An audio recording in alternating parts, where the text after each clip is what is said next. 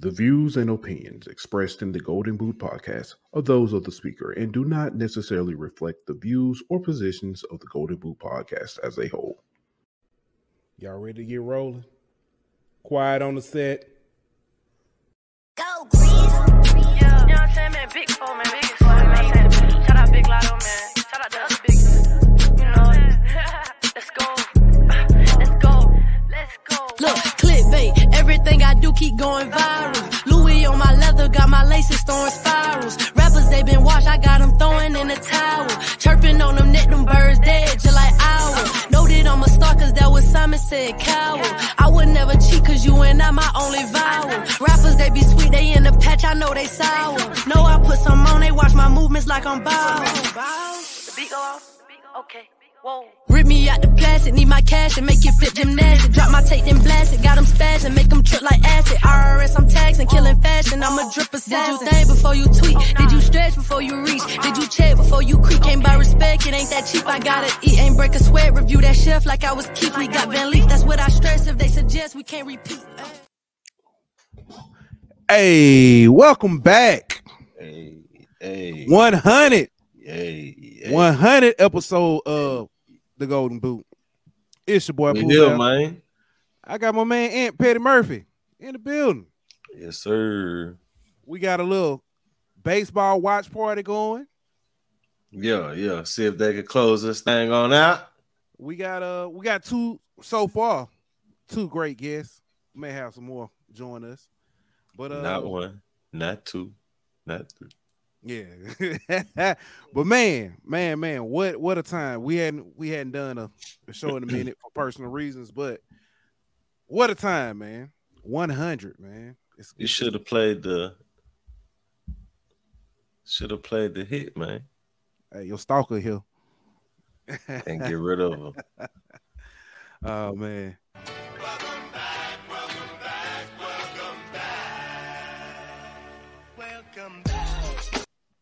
I mean, I'm here. Hey.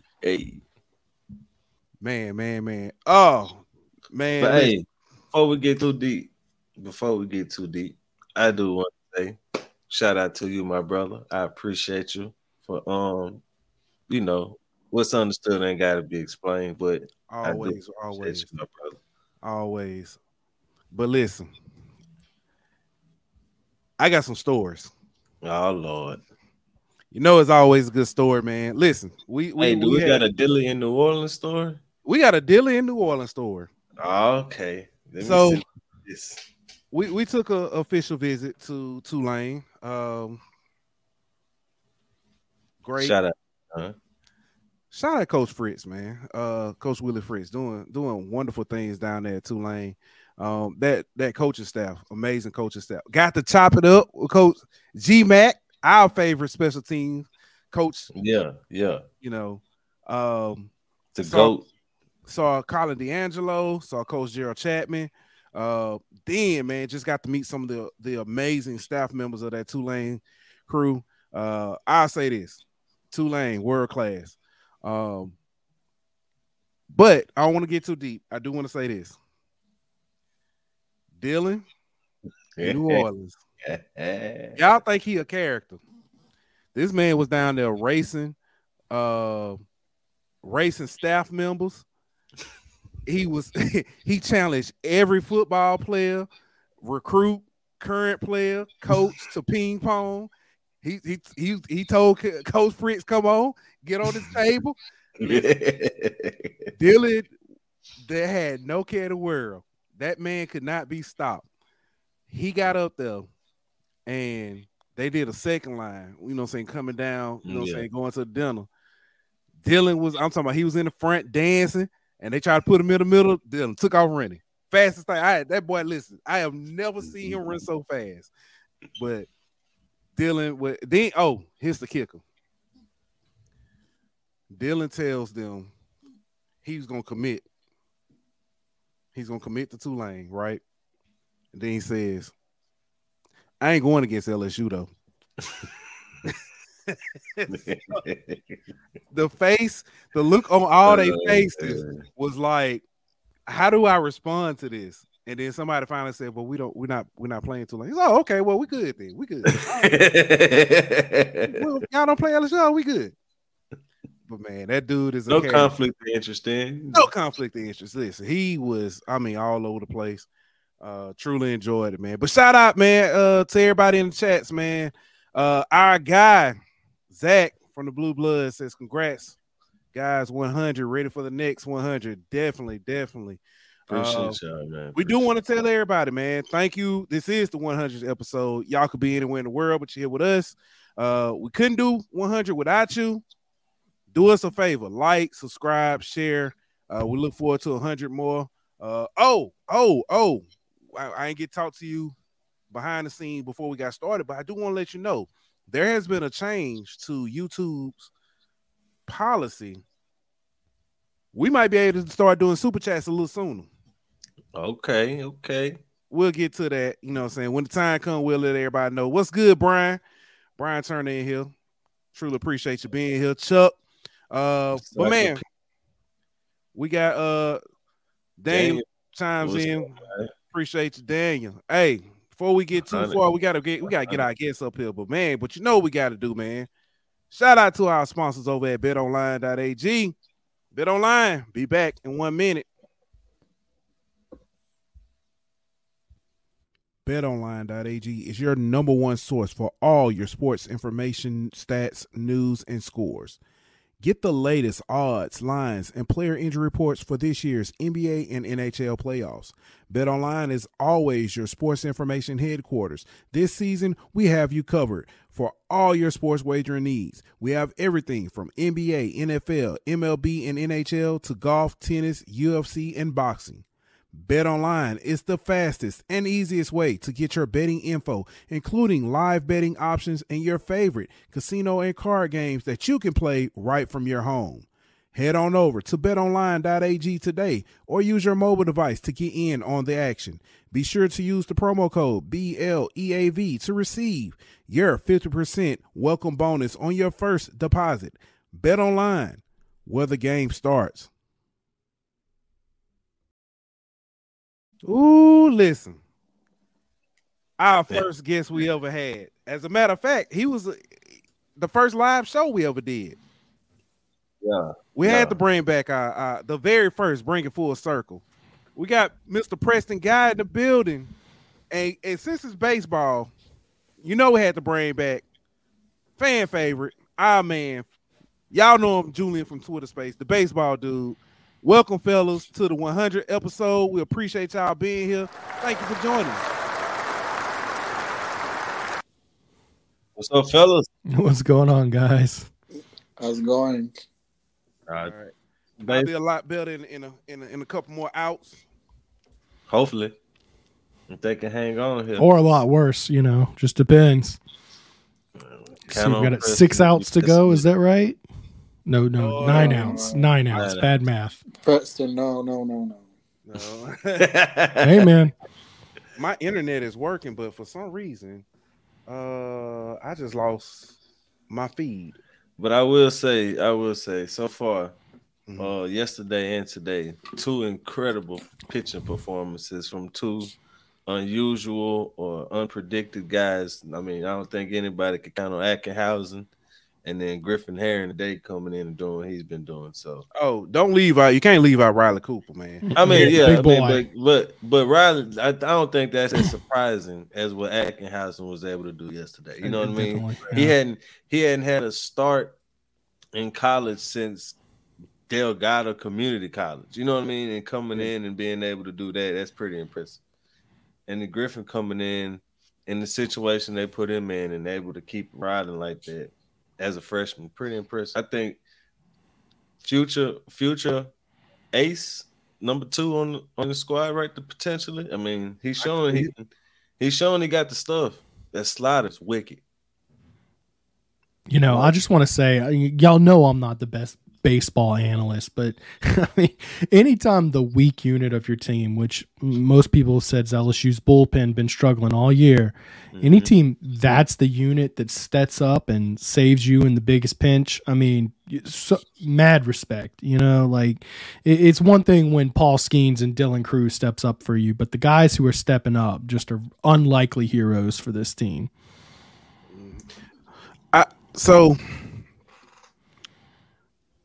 This is not, I mean, the similarities, 2017. When you look, you beat, you know what I'm saying, you play, you know, you beat a team, you play the number one team, you lose to the number one team, you play that team that you beat the first game in pretty, you know what I'm saying, pretty convincingly. And then you got to play the number one team and beat them twice to go play Florida in the championship. Yep. Strikingly similar, unfortunately. Yeah. I think we can reverse fortunes this year. And I think ESPN said 3 out of the 4 teams in that 2017 were TCU, LSU, and Florida. So.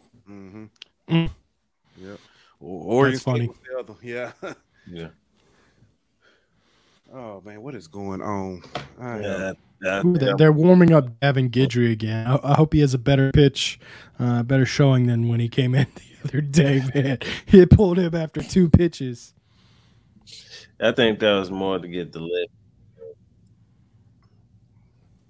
This is the same guy who Heron came in to face in the second. So hopefully he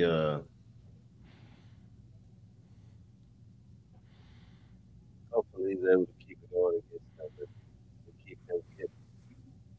Uh-oh. No outs with 2 men on base. That's not good. Yeah, that's kind of how this one started. So we're going to get that. Of all times for this, my service to act up on me. Come on now. Julian, what you think about who LSU should pitch tomorrow if they, you know, win this game? You go down with your ace. Go down with Skenes. You pitch him the whole game, or I would say you pitch him the whole game. Like how I said the last time I was on, what Apollo said to Rocky, there is no tomorrow. Yeah, you live and die with your best. Yeah, that's true. That's true. Completely agree. My question is, because I did initially want to see. Oh man, that sounds like something happening that I don't. Foul. Okay, that was made me nervous for a second. Yeah. I would love to see. That's not what I need. I would love to see Skenes in the championship, the finals, but you gotta make it there. And, yeah.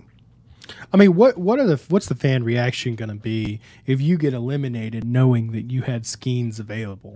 I mean, like, that's like a terminable offense. Come on, Thompson. Did he drop it?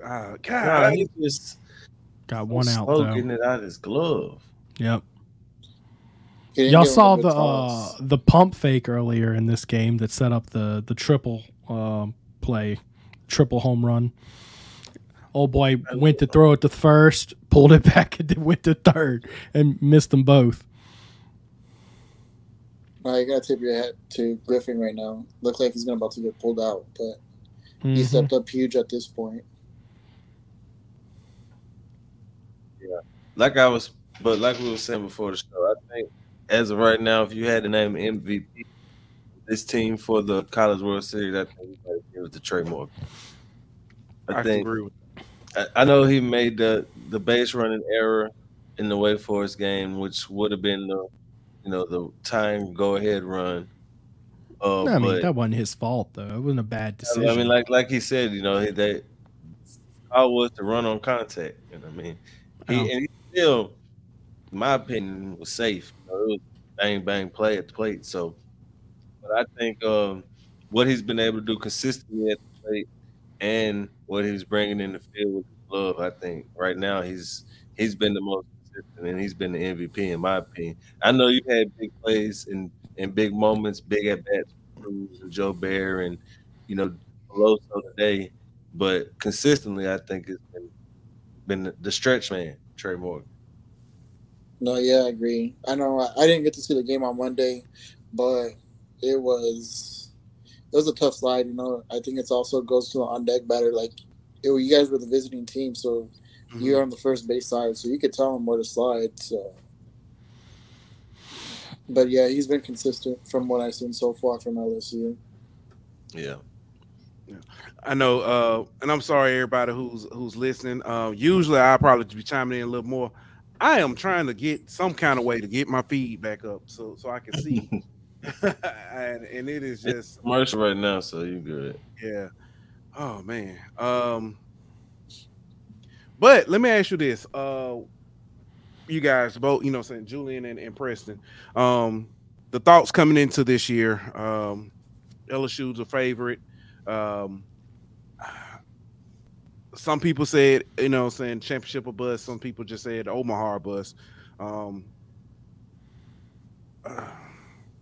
I guess I can ask. I'll start with you, Preston. What's the feel of fans that you've kind of interacted with on how this season has played out? Yeah, I mean, I think every year is Omaha or bust for LSU baseball. That's just kind of the standard in place here. You know, but once the season started rolling, especially early on, it got to this feeling of they need to win it all, or this is going to be very disappointed. Then you got a few pitching injuries, and we saw how suspect the bullpen got toward, you know, the middle or ending of the season. And I think those expectations kind of tempered a little bit. They're like, just have a good season. So, I mean, if you think about it, there's three teams playing right now, and LSU's one of them. You know, you can only ascend so much beyond that. That being said, from baseball guys I've talked to, Paul Skenes and Dylan Crews, those are going to be guys who go number one overall, right? And you've got two of them on your roster. Right? That's pretty... You know, that's one of those things like you're going to look back and wonder, man, how did Jarvis Landry and Odell Beckham and Jeremy Hill, how did those guys lose three games? You know, it's kind of one of those things you're going to look up. How was Paul Skenes and Dylan Crews on the same team and didn't win it all? So, you know. All right. Julian, let me ask you this. The rest of the field that's left, well, we know it's Florida, Wake Forest. If you're Florida, who do you want to see? To be honest, you don't want to see neither of them because – both of them could beat Florida. Florida's all three wins in the World Series have been one-run games. And today against TCU left like about maybe 10 runners left on base, and they lost by one.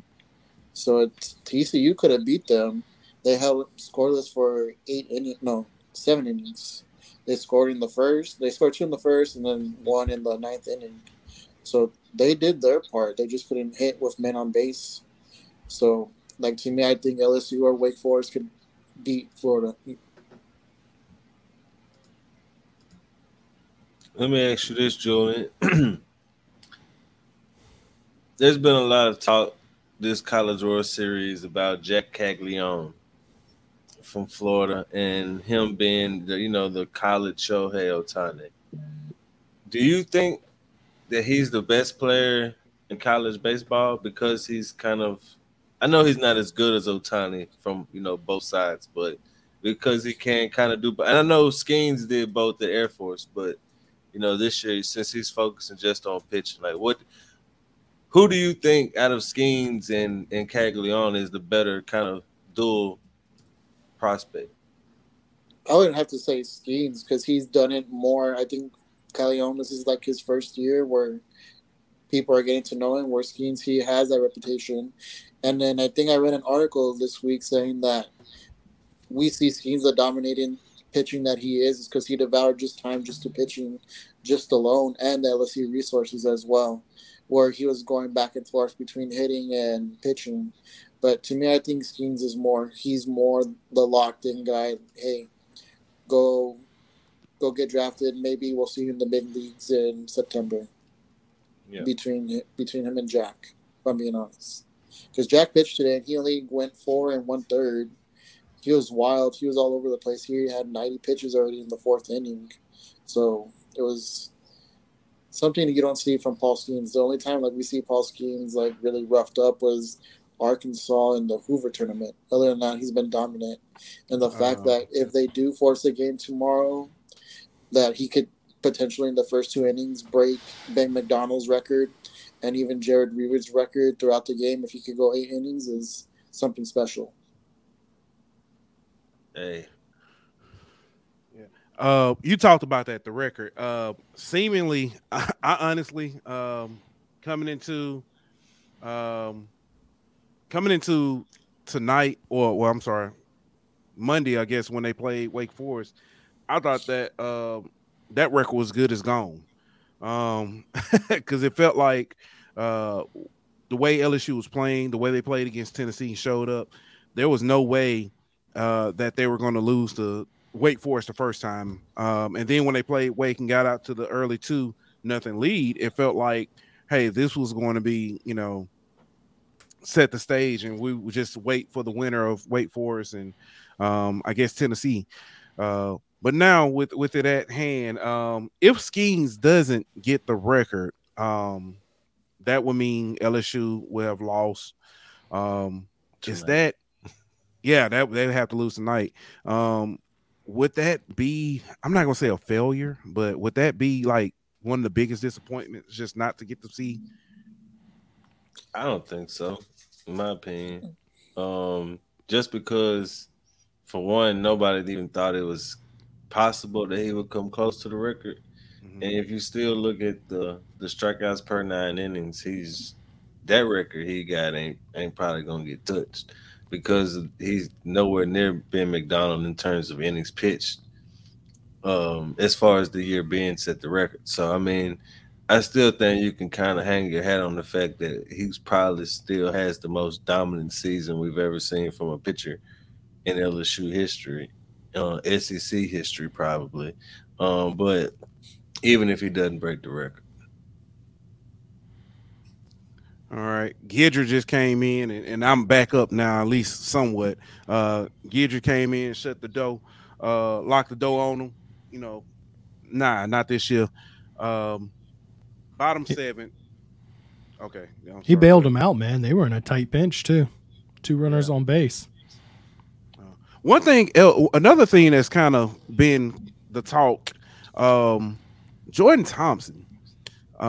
People have been... First of all, people have been all over him all year for his play. But just when you get to a point where you're starting to really jump all over him, he makes this. My man in a slump. Yeah, spontaneous play. This miraculous Sports Center top 10 play on defense, but then he gets up and he can't hit the broad side of the boards. He can't hit the ball off the tee right now, man. Yeah, he's struggling. But I think at that point, if you're Jay Johnson, you're still going to put him in there for his defense, because right now that's probably the biggest field that they ever played on, other than maybe Round Rock. He's got some range. At this point, take the defense. I was going to ask about that, because the offense has not been hitting the way. Is it the field size? I know I've seen at least one or two where I'm like, that would have been a homer. It's actually like the bottom half of the lineup has been kind of – in a struggle. Yeah, I mean, part of it is this is the bigger field. Yeah. Like most balls that we've seen called at the warning track at this field would have been home runs at a lot of the SEC. Like the versus Tennessee last night, that Oppo hit. Yeah, that's one I was thinking of. Yeah, that's a home run in most ballparks. Yeah. Even in today's game too, Taylor, the last out for Florida, that's gone in most ballparks. Yep. I agree. College ballparks. Mm-hmm. Yeah, so it's a bigger ballpark, and then plus the quality of pitching LSU has seen in Wake Forest, Tennessee. There's probably 2 of the top 4 or 5 staffs in the country, top to bottom. All right, we got y'all may be ahead of me, probably most likely. We got Crews up. It's 1-2 count. Okay. Oh. Okay. You got some good news coming. All right.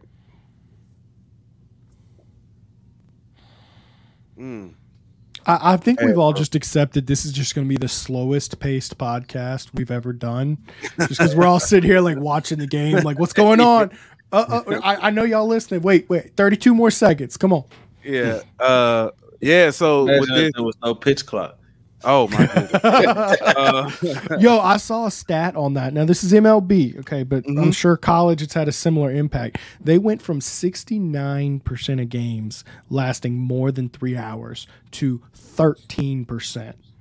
Now look, man, all these baseball traditionalists like Julian might be about to run me off this damn show, but they tend to like want it to be just pure and, you know, keep everything in line. But I mean, they're really making some updates to attract new fans to the game, man. Because that's awesome, man. 13% of games above 3 hours.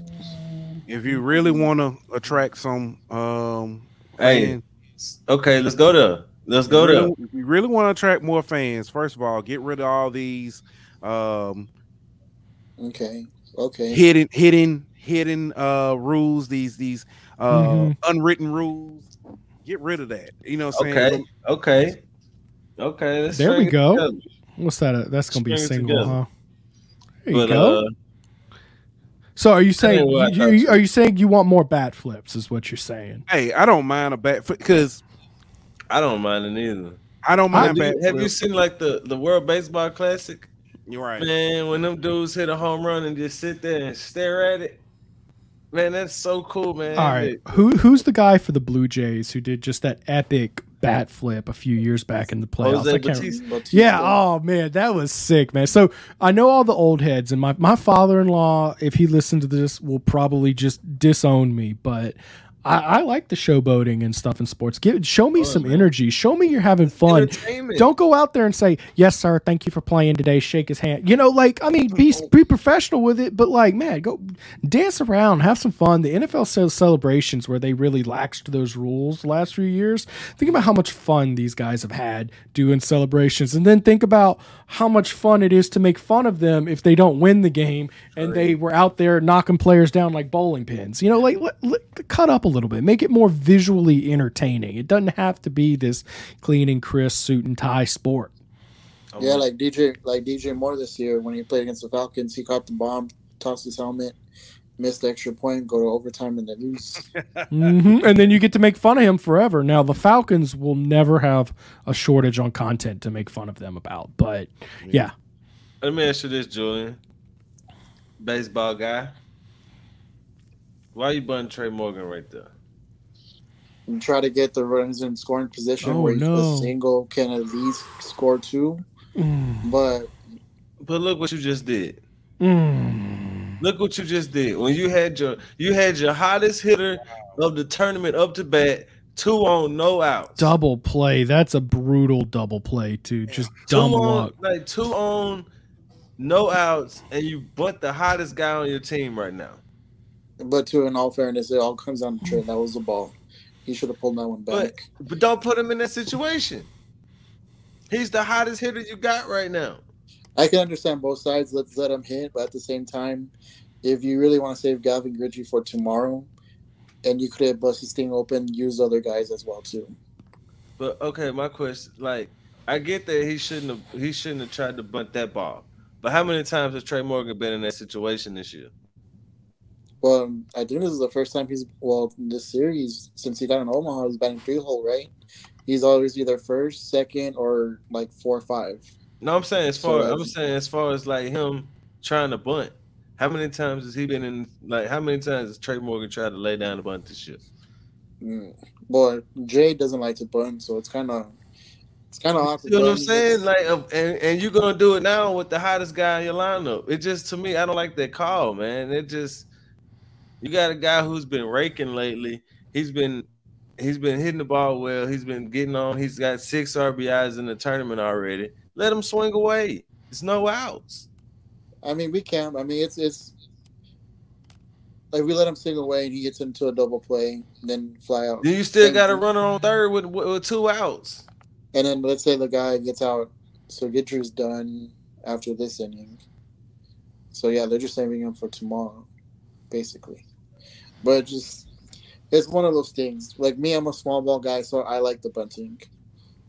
But LSU hasn't played small ball all year, man. I know, but I think wasn't the LSU game where you guys or was it yesterday against Tennessee where you guys bunted and they threw the ball into right field? Yeah, that was, I get it. A lot of people, Dave Irvin, I didn't get that. That was dumb. Yeah. I don't know what you're doing. Right. Tor Williams came in and said, "Go Gators." Okay. But yeah, we got Guidry's back up, top of the eighth. Oh, 6 outs, man. 6 outs. Man, they're doing push-ups in the dugout. Yeah. No, that was Trey Morgan. Oh, what a beast, dude. Made up for it right there. Oh, he caught it in the air. He didn't even have to tag him. What a freak. I mean, you got Trey Morgan. He knows that he has to get that bunt down. What's up, this old vet? He said, "Sorry, what's up, y'all? Sorry, I'm late." It's all good, man. We just watching this game, trying to. Yeah, y'all watch this Trey Morgan replay. What a freak grab, dude! That was a line drive. Kid is nasty, man. Oh, and he catches it in the air, but if he doesn't, that's at least a single. Yeah. Ooh. I don't know what that will miss. But who? Let me ask y'all this. Umpiring this terrible. Oh my God. It has been so inconsistent. Did you see the K-Box for the Wake Forest game? Like where they took the screenshots from ESPN where the placement on all the batters they walked. It was pretty that's enough to make you vomit. No, I saw it towards the end. I didn't get to see the game because I was in E40's area and I was watching the Padres and the Giants game. The one where Mike Yetzinski hit the walk-off home run. Oh, okay. I was there at that game, and I saw the screenshots, and I was like, man, that was pretty bad.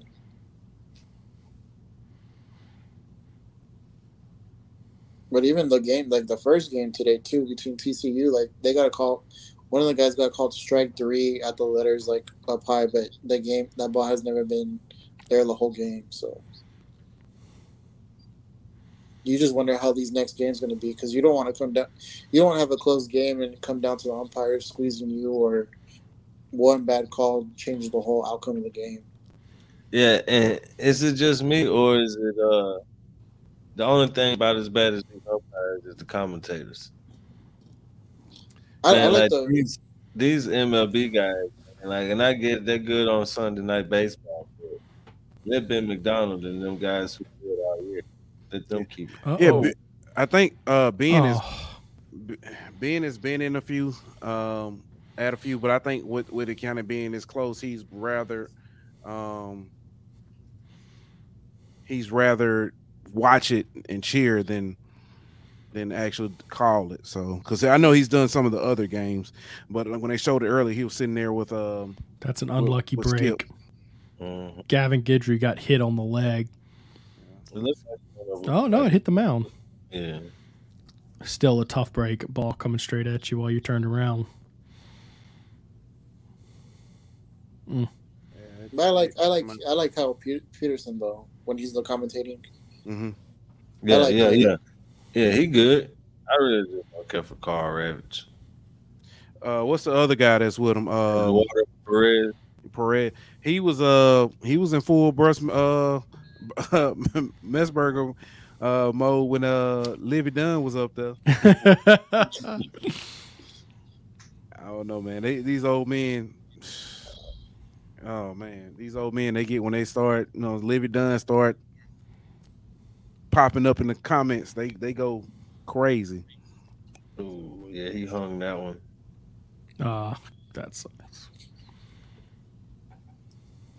solid contact, but just a base hit. Yeah. Okay. All right, we just need one more out. I'm good. All right, let's go. Guidry pitches better under pressure. He does. Well, he's got it. 2 innings in a row.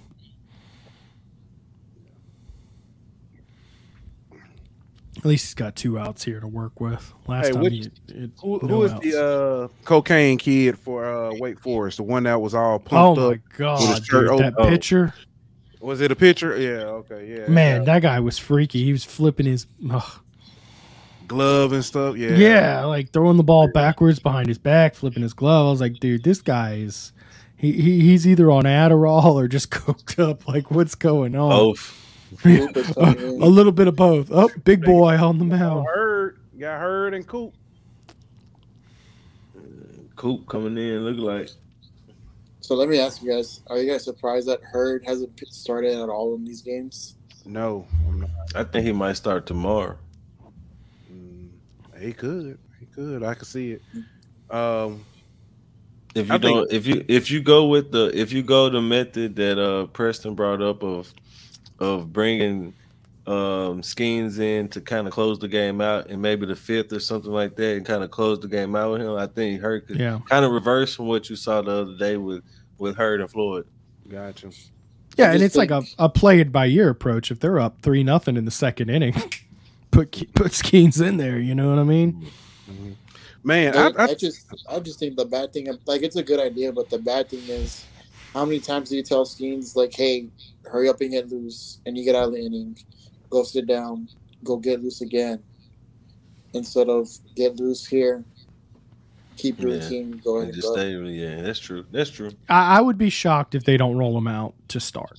Mm-hmm. Yeah, me too. I mean, based on how they've used him all year long, and you know they don't want to play with it. You know, like if just let him do his thing, pitch 100 pitches, and you know if we can get him in time for Monday, great. But you got to get to Monday first. Yeah, I don't usually like to do the woulda, coulda, shoulda, but initially coming into the beginning of the season, it looked like it was going to be. Skenes start, and then Little coming in to relieve him, and then it was going to be Ty Floyd with Ty Floyd with Herring, no, Ackenhouse. That's what it was. Ty Floyd with Ackenhouse, and then it was going to be Hurd with maybe Cooper or somebody. It seemed like there was always, you know, what I'm saying, a 1-2 punch for each day.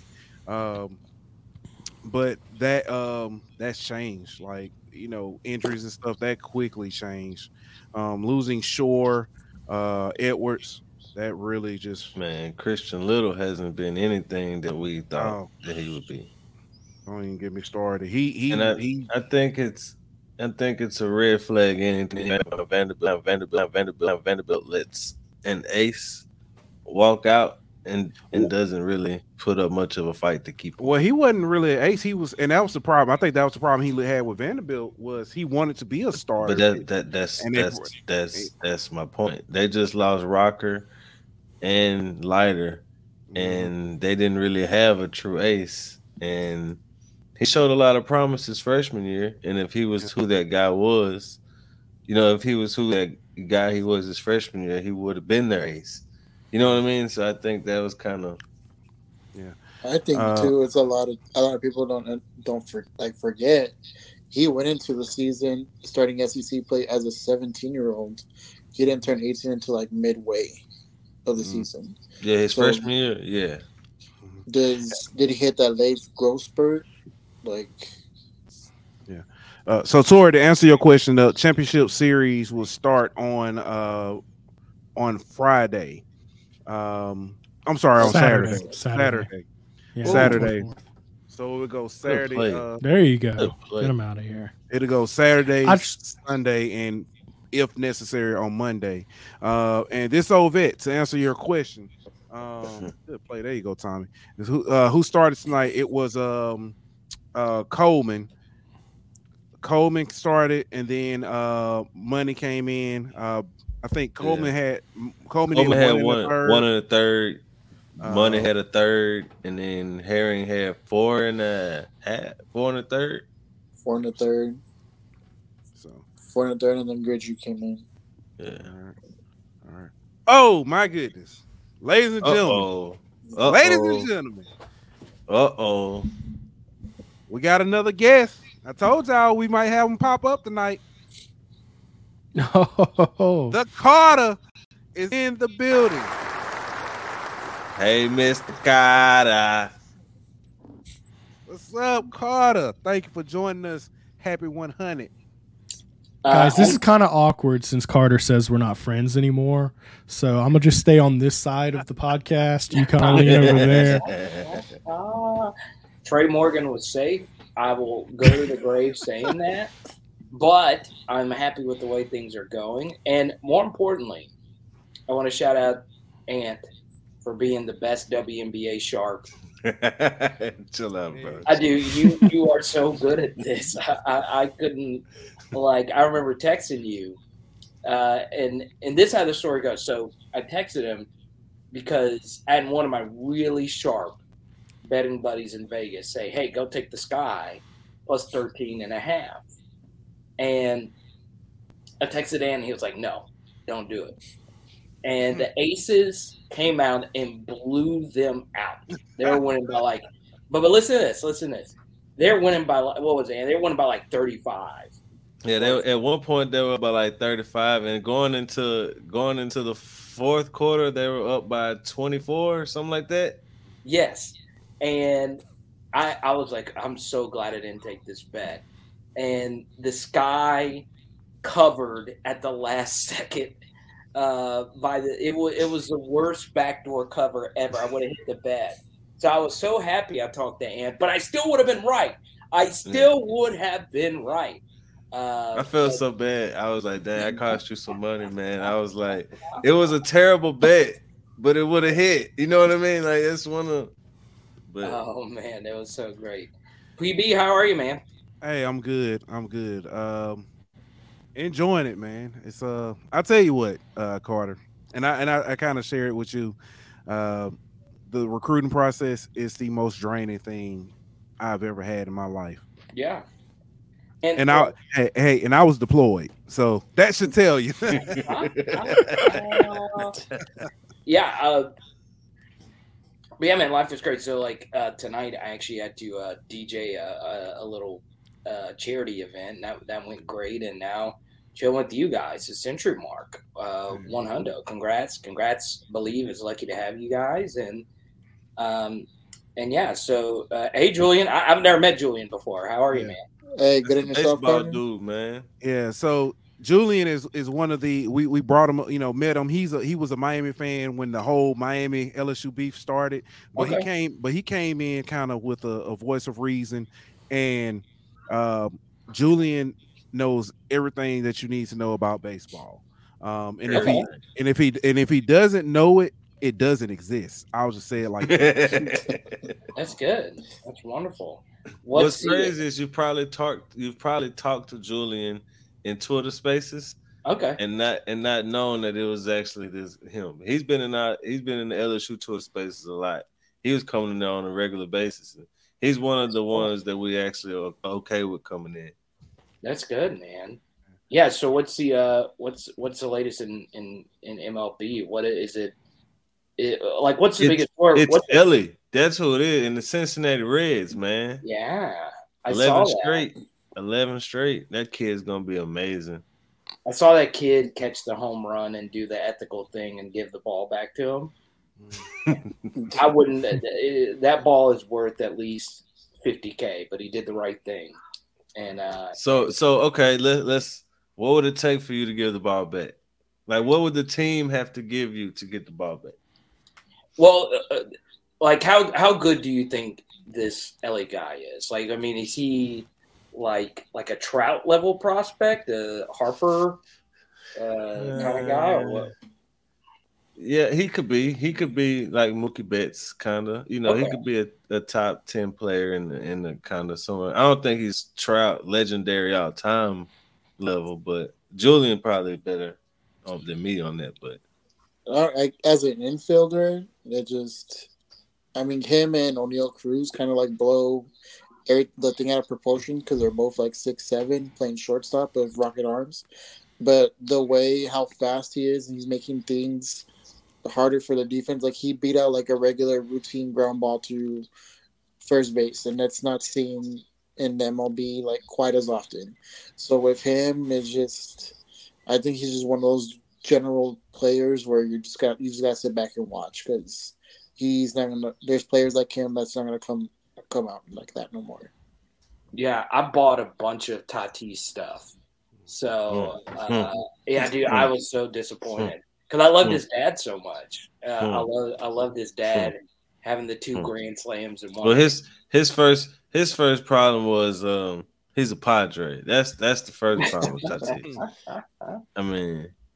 But I mean, if you look at that San Diego, that's where like baseball careers go to perish. I mean, Juan Soto was a monster in Washington. They gave up a fortune for him, and I hadn't heard the man's name since they traded him. Just saying. Yeah, I saw that weird thing where he was late to get out to left field last night. I don't know. Did they ever figure out what happened? I will say this about Tatis though. I saw a stat the other day that he's like first or second in the majors and assists from the outfield.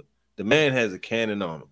He has a absolute rocket on his, and he will gun you down at the plate. Who, Soto? No, Tatis. Oh, I thought he was a shortstop. They moved him to the outfield. Really? I that's how much I've been out of the Tatis. I was just so disappointed. Yeah, after the suspension, you know, he got suspended for the PDs. And after that, they moved him to the outfield. And try to keep him from being injured as much. Okay. And we've got a Paxton Kling sighting. He's a pinch runner on first.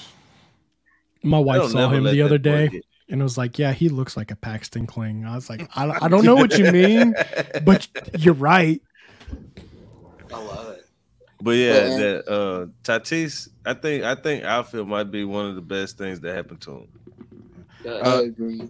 Hey, Julian, we got a question for you. Go ahead and finish that. Then we got a question for you. But I was just saying, it's kind of funny you brought up Juan Soto. The game that I was at on Monday, he hit two bombs, but they still lost. But nobody knew about it. It's like Pete Alonso.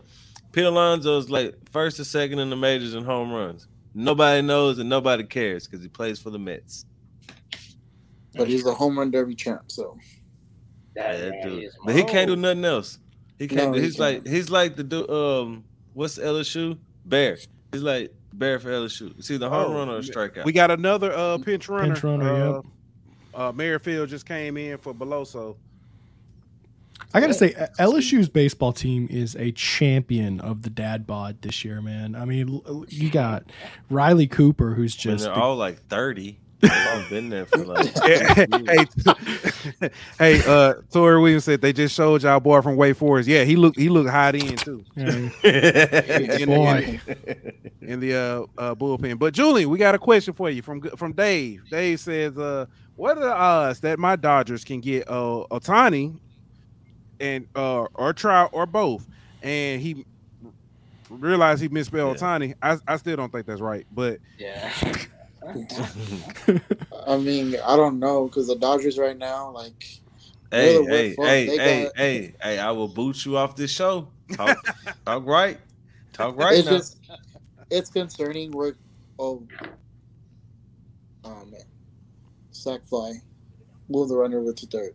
But it's kind of concerning where Dodgers, where you're known as for the bullpen, and the past games when they played against the Giants, that's where it kind of hurt them.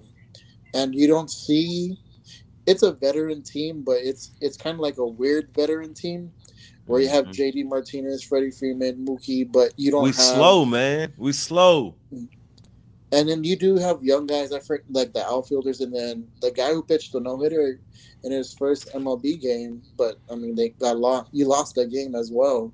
So it's kind of like we're like, what prospects are you going to get? And then who are you going to trade from? Because you're not going to trade Mookie, and you're not going to trade. We're not trading for him. Well, how do you get Ohtani and Trout? Trout's not going to. How do we get Ohtani? Because Ohtani is not signing an extension with the Angels because they're not going to go anywhere, and we're going to pay for him. Like, we're the Dodgers. That's what we do. Hey, I did see where the Dodgers said they're not. I mean, not Dodgers. The Angels said they're not going to trade him. It's unlikely. Yeah, because right now they're in contention. But after the trade deadline, they're going to do what the Angels always do, and they're going to collapse. You know how many games Mike Trout has played in the playoffs in his career? What world was that? They tried to steal home. Good. Yeah. Well, it didn't turn out good. All right. Well, 3 outs, ladies and gentlemen. Wait, three outs. We got a Carter Bryant rule again. Did he get tagged? No, he never touched the base. He never touched the base. He never touched the base, though. You got to touch the base. He might have snuck it in, but you got to touch the base. If he would have touched the base, he might have would have been safe. But hey, that arm was just flailing out there. Yeah. I mean, technically, he still hasn't been tagged. He could just walk out there right now. I mean, he's out the base path now. I mean, I think the dugout is just a little bit out the base path. So it was we had when Dylan was playing, the kids would have a problem with touching, say home plate sometimes, or touching any base, at that age, sometimes they'll just be running around the bases and kind of miss. So the coach would be yelling at the kids, touch home base, touch home. Now the ump has already counted it. Touch home base. Touch home base. It's like, why? It's already counting. It's on the scoreboard. Hey, I didn't know where that story was going. I just know that you said when Dylan was playing, we had problems with the kids touching. Oh my God. Well, we had Dylan baseball stories. We're gonna have Dylan football stories coming soon because the kids are already buck wild. But, man, while we have a break, man, I do want to say we hadn't talked since the NBA Finals ended. Denver won. No surprise. Man, well, that's like so old news, dog. Like, we done had many trades in the NBA. I feel like we can't even talk about that no more, dog. Yeah, like, so Bradley Beal was still with the Wizards. Yeah, Bradley Beal done got traded. Chris Paul done been traded again. Found out on his way to Good Morning America. And Zion Porzingis is a Celtic, and Zion might be traded, and it's actually it looks like there has been some kind of deal for Zion made. The first part of that deal has been done. Mariah Mills has been blocked and banned on Twitter. I was gonna ask, did we get a deal for the baby mama drama? Because that's wild. That is the first part of that deal. But yeah, man, it's been. NBA is in full effect. The draft is what, tomorrow? Not tomorrow. Is it tomorrow? Tomorrow. It's tomorrow night. Golly, it just don't. All right, so who should go number 2? I like how we don't even skip. I was gonna ask, do y'all believe the Wembanyama hype? Like, is he really the best since LeBron as a prospect? I see some hesitations. No, I'll tell you this. I think Brandon Miller is going to be a beast. I really do. And y'all sleeping on him. Don't sleep on Scoot Henderson. No, this is why Brandon Miller is going to be a beast. Because the best athletes always have horrible actual sports takes. Oh, I was I saw that. Oh, that's funny. And today was the hottest take in the history of hot takes. That man said Paul George. Paul George is the GOAT. I couldn't imagine being Paul George. Paul George ain't even the best player on his team. I couldn't imagine Paul George just be like. When the last time Paul George was the best player? There has to be some sort of like family tie-in or the 2013, 2014 Pacers. Indiana. Like, is that the last time Paul George was the best player on the team? Before Indiana? He tore his ACL for Team USA. A decade ago? PG-13. Wow. Yeah, I guess on those Roy Hibbert teams. Back when Lance Stevenson was blowing in LeBron's ear. Yeah. I mean, there was a point where he was the third best Paul in the league behind Chris Paul and who else am I thinking of? Paul Pierce. Paul Pierce. Yeah. I don't know. Sometimes I wonder if he's better than Cliff Paul. Hey, Cliff Paul will get a ring before Chris Paul.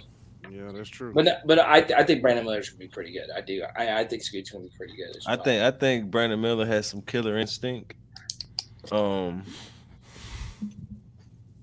And I think that that was a bad turn of words there, Ant. The views and opinions. And I think he'll do pretty good in the NBA. I think he can lock some stuff down on defense, and he got some pretty good size on him as well.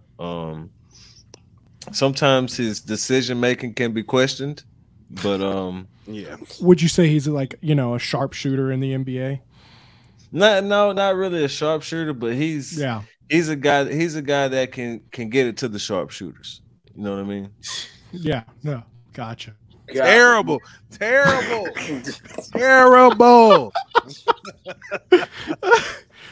boy. But I do think Scoot Henderson will be the best player. Like immediate impact. I think he will have the most immediate impact. Like, I don't think the Spurs make the playoffs next year. Ooh, got him looking. Torrey Williams hit us with the no pun intended, right? No, Torrey. Not at first. Puns. What are you talking about? All them killer instincts. Guy can pop the ball. Yeah. Nick Let's Thomas talk about that. Let's talk about that. He's not a fan of Chris Paul playing victim. That man blamed Isaiah Thomas so many times in that interview. Y'all see that interview? No. Oh, that man said Isaiah Thomas the reason he got traded. Yeah, he did say that. Mm. He said it about 4 times. Yeah. Hey, I do have we got a question for Julian. This old vet says, what are our chances in the third game if we win this one? 50-50. It's a toss-up. Anything could happen. You think with Skenes on the mound, it's 50-50? Well, because you're getting lost last time Skenes was on the mound. You're getting Wake Forest's best guy too. So no, Skenes wasn't on the mound against. No, that was Hurd and. If LSU wins tonight and Paul Skenes trots out there for the first pitch, I will bet my freaking mortgage on the Tigers, man. I mean, there's just no way. I would. It's at least 75-25 for Paul Skenes. Oh, got him too. Hey, I ain't gonna lie, that was a gift. Because the strike zone has been horrible to sit in. Oh my God! On the replay, it doesn't look that bad on the replay. And then we'll see you tomorrow. Oh yeah, that was. But okay, but I to Julian's credit though, Paul Skenes is great. Let's go. Paul Skenes is great. Go. Let's go. Best pitcher in the country for sure. Tigers advance and survive. Let's go. But got the goat on the hill tomorrow. But Loudon ain't no scrub though. Because I think it was a stat when he pitched against Stanford, he's 15-0 in the games that he's pitched. Wake Forest is 24-0. Yeah, Louder ain't no scrub. He's not a scrub, but he did not look good against Stanford. The thing is, Stanford, they were attacking him early. They were getting on his fastball. Stanford got the most home runs in the country, though. They do, but I mean, that's a team that can rake top to bottom. They can. I mean, I think it's. When I say 50-50, it's going to be whoever can get to the bullpen first. Whoever can get to the bullpen first will determine your winner. Because that means you're not the best out. If that's the case, then give me I think LSU is going to end up with that one. Because you need a crooked number early from LSU, man. Skenes is going to go. He's going to get you pitch to contact, strikes. We can see Skenes. Skenes may have 50 pitches in the fourth inning, and Louder will be at 50 pitches by the second. It just depends how you're gonna work. If the other team is work the count, try to get long at bats. Don't try to be attacked too early. Because the sooner you can get either one of those pitchers out, the better for you. Mm-hmm. But I think Skenes will have more in the tank than anybody else left? Because I think he's eyeing. He wants to get that strikeout record. Yeah, he does. Let me ask this: if he beats Ben McDonald's record, is he considered a better pitcher than McDonald? I think so. I don't even think he has to get the record to be that. I think what he did in 1 year just shows what. Yeah, because I think he's a better pitcher than Ben McDonald. Ben. Ben's great, but I haven't seen a pitcher this dominant in college since Steven Strasburg was at San Diego State. Mm-hmm. I will say, if he comes out there and dominates in this game versus the number one team tomorrow, it will be so hard to debate against him being. Well, I mean, he won a natty at 91, right? Ben McDonald. Yeah, I think he did. Yeah. So I mean, that's one thing Ben McDonald's going to have on his belt. That's a team accomplishment. Yeah, I'm just saying. You say that. Baseball more than anything. It's a team accomplishment. You only pitch, as a starter, you only pitch once a series. Right. So if he comes out and dominates tomorrow, that'll be four dominant postseason regional World Series performances, and then there will just be absolutely no debate at that point. What's good, Kareem? Like if that actually, and look, I'm not the LSU baseball expert. I'll never pretend to be, but I'm so excited about tomorrow. Like this is just so legendary because we were never guaranteed another Skenes outing, and we get to witness greatness. Yeah, it's gonna be dope, bro. It's gonna be crazy, man. This is what you live for. I mean, we are the most spoiled fan base to have Angel Reese, Joe Burrow, and all these people, and now we got freaking Paul Skenes and Dylan. I mean, this is just – I'm getting chills down my freaking spine right now. Witness this guy. Yeah. I think he breaks the national record. I think he breaks it in the fifth inning. Let's go. That's from our resident expert, Encyclopedia. Chuck said Ben McDonald did not win a national championship at LSU. Good call, Chuck. I believe Chuck. Yeah, so Ben McDonald could come on here and say, "I won a national championship at LSU," and I would still believe. You trust Chuck over him, yeah, Chuck, definitely. But so let's with this game, okay? The game, LSU's got it. We've got this chance. We are definitely now in full 2017 deja vu mode. Mm-hmm. Let me ask this. If we get tomorrow, I don't want to look ahead and say, hey, we are gonna win tomorrow, but I strongly feel like tomorrow is in Paul Skenes' hands. I think it's we've got the best shot ever. With that being said, LSU versus Florida. Is it too soon to look at that one yet? No, no, yes, yes, yes, absolutely. Yes, don't jinx that. Okay. Absolutely, I won't do it. I'll save it then. Absolutely. But I mean, honestly, bro, like we've seen Paul Skenes all year. How many times you seen Paul Skenes on 5 days rest? You haven't yet, right? Exactly. You know what I'm saying? I think, well, honestly, technically, we could say we have because he starts every Friday night. So, yeah, every Friday. That's a week. He has a week in between. You know what I'm saying? He started. I get what you mean. Yeah, you know what I'm saying? He started Saturday and then Thursday. You know what I'm saying? That's a day after he starts and a day before he normally starts. That's what Major League pitchers do. We've never seen Skenes really do that before. So, first, I think it's a little too premature of us to just assume that Skenes is going to be the Skenes we've seen game in and game out for him. Yeah. Considering he's going on fewer rests than normal. And, I mean, Wake Forest, I understand we just beat them, but they still the number one team in the country for a reason. You know what I mean? So I'm definitely not overlooking them and just automatically chalking the next game up as a W. I respect Wake Forest too much to just automatically give them that. Now, guys, I just did a little bit of math. Okay, tomorrow is going to be the 22nd, and I don't know we said not to look ahead, but Game 3 of the National Championship's the 26th. Can he pull a 4-day rester? Probably not, huh? Because he didn't do it tonight. I mean, that... Yeah, but if he does it in Game 3, that's for a national championship. You know what I'm saying? Like, well, I mean, this was also effectively for a national championship. Yeah, it was win or go home. Yeah, but you could have won today and then lost tomorrow. Oh, yeah. So there's extra motivation to not throw him. There's extra motivation whenever you can get a full start. versus in that game three, you might be able to throw him out there as like a closer or something. Just give us 40 good pitches or something. Right. I don't think he starts game three by any means. I think you could get some innings out of him in game three potentially. I'm going to tell you what. Depending on how many pitches he pitches tomorrow.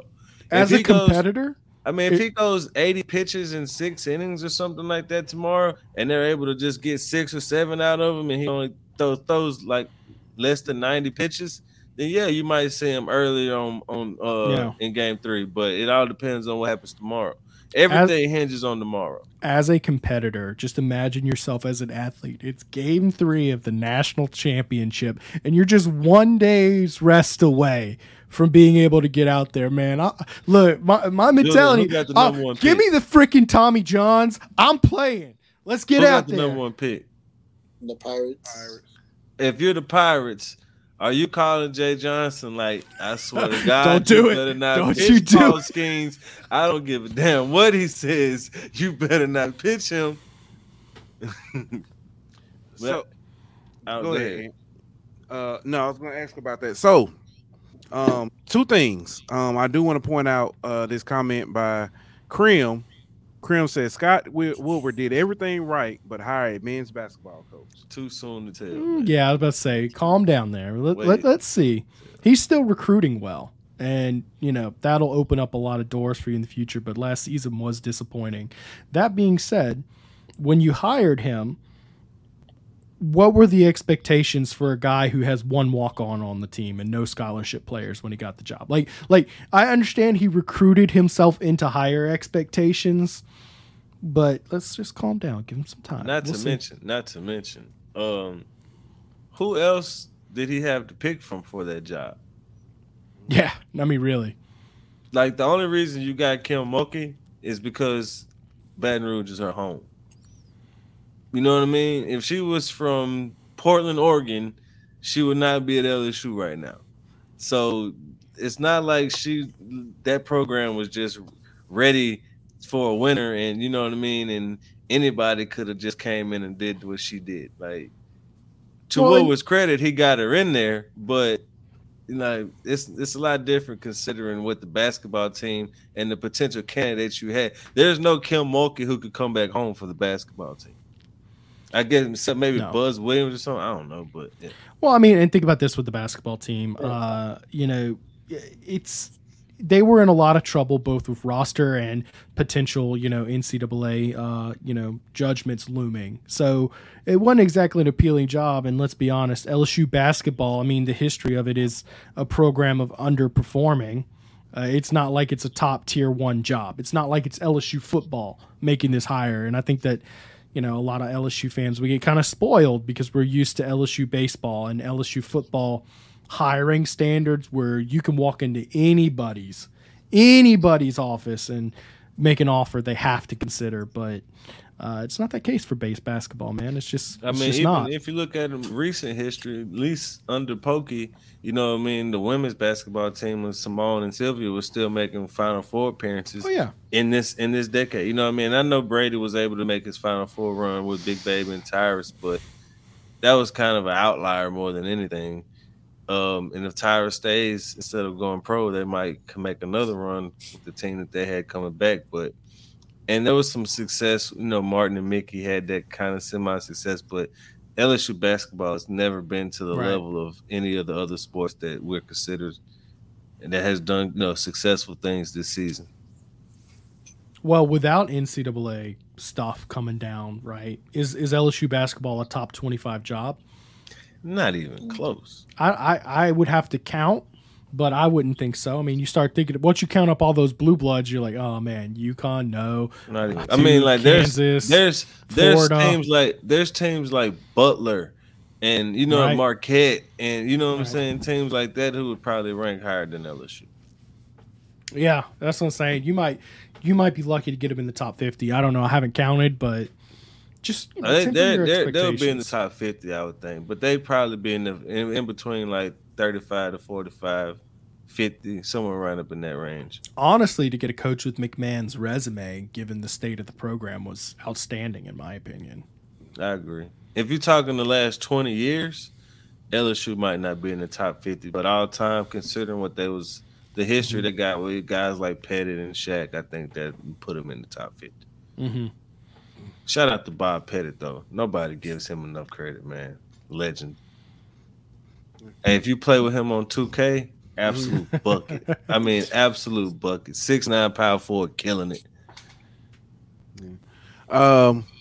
Want to get back to baseball real quick. It was announced earlier, the was it the Rawlings Golden Spike award winners? Dylan Crews, I'm sorry, Golden, not Golden Spike, Golden Glove. Dylan Crews won for center field, but Tanner Hall of Southern Miss was the pitcher. Not saying Tanner Hall is not deserving, but Tanner Hall over Paul Skenes? I don't know the criteria. It might be a career achievement thing for Tanner Hall. I mean, I don't know, because I saw Enrique Batfield won the Gold Glove for Vanderbilt as well, too, for the in outfield. Oh, it's a Golden Glove? It's like fielding your position? Mm-hmm. Oh, I don't care about that. That's like fielding your position. I don't know if Skenes got the highest fielding percentage of any pitcher, nothing like that. So I feel like he doesn't get a chance because he strikes everyone out. That's a fair point, but I mean, so he's got other awards for striking folks out. Let the people who actually got filled their position get an award. Mm-hmm. Shout out to Greg Maddux, though, the best fielding pitcher of all time. All right, we have reached a point in the show. It's time to talk some football, man. Let's do it. So, and this is old too. SEC released their schedule 2024. The biggest thing, and I want to talk about Oklahoma pissed Greg Sankey off somehow. That the LSU Texas A&M thing, because we did the poll question. Are they trying to force a rivalry? And a lot of people feel like that the SEC is trying to force a rivalry between Texas A&M and LSU. I did hear some word back from a few people. Ryan Williams of the Drake Williams law firm that sponsors AYS, he commented and said basically with the fan base, large LSU fan base in Houston, that kind of attributes a little bit to the rivalry as well. I mean, that makes sense. But I don't know if that would permeate through the whole fan base. You know what I mean? I could understand it kind of being a regional rivalry for those in, Southeast Texas, where there's a large contingent of LSU fans and, where Texas A&M is. But I don't know if people in Baton Rouge or New Orleans area, LSU fans, really thinking much about A&M. Yeah. So I did have another theory as to why Texas A&M gets pushed so much. Because Kevin Falk punched. No, it's not even. It doesn't even have to do anything with the 7 overtime game. If you look at it, the way they're trying to format this thing, they're trying to give each team, 2 permanent, rivalries. So if you look at Alabama has Tennessee and Auburn. Auburn has Alabama and LSU. I'm sorry, Alabama and Georgia. Florida has Georgia and Tennessee, and so on and so on. So if you look at it, a lot of the teams that we would most likely pair up with already has 2 permanent rivals that they would most likely. Man, put us with Mississippi State and Ole Miss. Well, LSU, Mississippi State is the team we're not playing that. Yeah, we're not, which is going to be the first time I think since 1943. First time since 1943 they won't play. That's bonkers to me. But when I hear this conversation about your main rival or whatever, the same reason why LSU is a special job and a special team who wins championships and one of the best jobs in America is the same reason, or at least part of the same reason, why LSU does not have a natural born blood rival. There's no one in state to compete with LSU, and the schools that they do compete with, they're pretty far away geographically speaking, with the Mississippi schools being up north and all that good stuff, right? So Bama probably would be LSU's natural rival if Auburn wasn't sitting there. That would LSU Alabama would probably be like one of the rivalries if Bama didn't have in-state brother Auburn there, and then Tennessee doing their thing. So part of the reason why LSU is a special job is why LSU does not have a natural rival, and they've kind of had to, you know, forge an intense rivalry right like that, because there's no in-state team to battle, and other schools do have in-state schools to battle. Right. Yeah. I one thing that's very interesting about like the rival discussion. So last year I did an exercise with a guy by the name of CFB Matrix, and he's like, he's a national. I've known Dave Bartu for basically since I started media, and he asked me to do an experiment with all the 16 teams in the SEC, and they said, hey, rank who your biggest rivals would be. Who would be your three permanent teams? And what was really interesting is he picked like one media person from like each of the 16 teams, and LSU not only had the most like first place selections, they were by far in the most top three of any of these selections. And, you know, the Alabama guy said, you know what, I love playing Auburn, but LSU won't ever replace the Iron Bowl, but we look forward to the LSU game more than anything else. The Florida person picked LSU. The Arkansas person, of course, picked LSU. The Texas A&M person picked LSU even over Texas, which didn't make sense to me, but still. What's interesting is while LSU doesn't have like just this pure, clean, direct rival, a lot of teams like playing LSU. They get up to play LSU for whatever reason. Other than being great, I just think people like playing LSU. They just think LSU is the cool school. And that was some of the notes that like he took from the exercise. So yeah, it's true. We'll never just have this direct rival unless like Tulane or somebody like that becomes great. But I'm okay with it. I'm okay with it. But guys, I really appreciate you having me. 100. This stuff is really hard to do. And I need you to keep feeding me those WNBA picks. I got you, bro. I got you. Preston, I'm sorry we couldn't rekindle our friendship because you're totally wrong about the Trey Morgan situation. You're safe, but it might not matter because the mother freaking goat will be on the hill tomorrow. I tell you what. Here's my peace offering. If LSU wins the Natty, I'm taking you out. Beers on me, and let's make good. Let's be friends again. You know what I'm saying?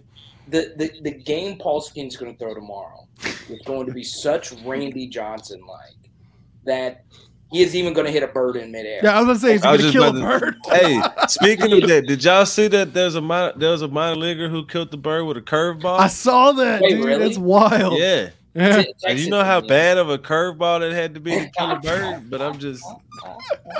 Well, did you see that Arizona Zach Gallen did the same thing too on an off day? He was just throwing, and he hit a bird. No. Oh man, that's crazy. Up, man. All right, hold up. Did y'all see Joe Burrow hitting bombs at Cincinnati Reds practice? The goat. All right, guys. Cheers. All right. Thank you again, Carter. That's the whenever we said Joe Burrow is a dual threat athlete, yeah, that's what we really meant, dual sport. I get kind of pissed off seeing how many things Joe Burrow's good at. Like, he could probably whoop my ass in Fortnite. Like, rock, paper, scissors, I'm going 0-for against this guy. Like, there's nothing. It's a little infuriating that someone can be that good at everything. It's like Odell Beckham. Yeah, yeah. Soccer talent. Yeah, soccer freak. It just go. I went to college. Go between the legs, dunk it, and like it's nothing. You know what I mean? One of my roommates in college went to high school with him and just talked about, like, you know, junior high, went up the ranks with him. They just talked about the freakish things he would do when he was like 12 years old playing like dodgeball. And it's like, why is he this good at dodgeball too? It makes no sense. Yeah. It's just good at everything, man. Yep. He also went down center when he took DP at the Angel Stadium. He went oppo? No, dead center. It's oh wow, that's impressive. That's grown folk territory. Yeah, that's impressive. That is impressive. With Joe Burrow, speaking of Joe Burrow, possibility of losing his best, well, not his best, but one of his big targets, T. Higgins. What they gonna trade him or something?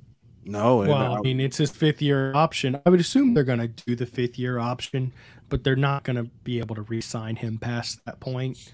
I mean, you got to think about just financially what the Bengals are. I mean, think about that Joey B contract. Yeah, he says he's going to make it team friendly, but like team friendly means he's going to charge him like $57 million a year instead of 60. I mean, it's going to be. They finna let Joe Mixon go though. Oh yeah, well they should. He you know. Yeah, that's going to free up a lot of money. He's beating women, you know. Like, you should cut that guy. I don't know if T. Higgins. I think they're gonna try to work something out. They might tag him, but I think they're gonna try to keep him around. Well, it's not this year that's the money issue. Yeah. It's gonna be next year. Is gonna be a bad year. Hopefully, they can get a contract similar to what Hurts got in Philly. Hurts has a very, very team friendly contract. I mean, you look the way it's laid out. Team friendly. Mahomes probably has the most team-friendly deal. Well, it looks team-friendly now, but he signed it 2 years ago. That's why it's team-friendly. But that's what I'm saying. But he signed it 2 years ago, and everybody was like, oh, what, $45 million? And now he's $40. That's a bargain. That's not – I mean, what's his name? Derek Carr's making $37. Yeah, that's a bargain, man. But he also got 10 years guaranteed. So it's like – exactly. So it's like, he's winning either way. But, man, it's a bargain for – and that's why they're going to be able to keep Kelsey and they're going to be able to keep putting weapons around him. But you got to – I mean, look, the core of your team is Joe Burrow, Jamar Chase, and both those guys are going to take home some monster contracts. So you're going to have to draft well, man. I might even trade T. Higgins up to, get some draft picks in because you're going to have to rely on just value draft guys. I mean, because you got to pay rookie guys to come in and step in. That's the nature of the beast. I mean, that's why when you spent the money they spent on that O-line the last few years. Boy, well, that's the thing. You got to start drafting offensive linemen that actually hit for the Bengals. Mm-hmm. You can't be having dudes come in and be what's the guy they drafted out of Clemson who they stretched for? I mean, he's been serviceable. Jackson. Carmen Jackson, I think. Carmen Jackson, that's right. Yeah, it was a bit of a stretch, but you're going to have to start drafting. And I'm talking first round. You have to get some first rounders in and get them to play. You can't keep on paying $15 million a year offensive tackles just for them to get hurt when you need them because that's what you did the last 2 years. You brought in Riley Reef, hurt. La'el Collins, hurt. When you needed him most. All because Jonah Williams hasn't lived up to he didn't hit. And that was Billy Price, credit to Zach Ohio Taylor's. State. That was his first ever player he drafted. He knew he was going to need a foundation to build on. It just hadn't. He's been okay. You could do a lot worse than him. Didn't they have Billy Price at offense at the center position who never really.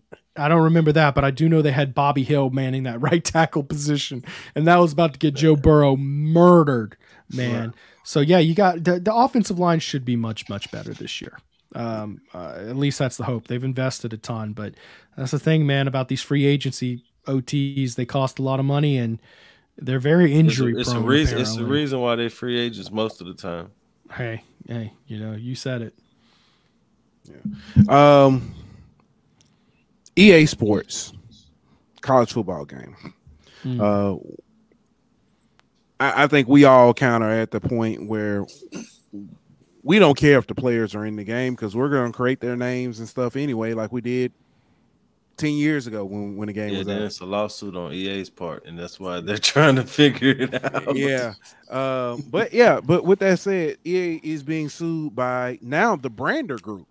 They are claiming that EA is trying to basically go around them and offer deals to the players and sign them to NIL so they can use the players' likeness. And I know you weren't on when we talked. Well, I mean, no, you weren't on when we talked about the players and the pay and stuff. My idea, do the generic players, Pay the players like $500,000 or something like that. Do the generic players, but then do an add-on, a DLC with all the players' content information, and let the players get royalties off of that. That way, you get paid for your game. That's a good one. You get paid for your game, and then the players just get, the royalties off of their likeness, their actual likeness at that point. Now, let me ask you this. In this idea, would you be able to remember back in NCAA, what was the last one, 14, you could go online and download somebody else's custom roster. I've done it for 10 years in a row, actually, where somebody else just goes and makes their own. And typically it's better than what EA puts out anyway. Yeah. Would you still be able to do that in that circumstance, download your own roster? That's a good question. I don't think you would, because that's the whole point of being able to buy it. You know what I'm saying? Make them buy it. You know what I mean? So, and EA is a money grubber, man. I mean, they are the worst of any of the video game producers out there.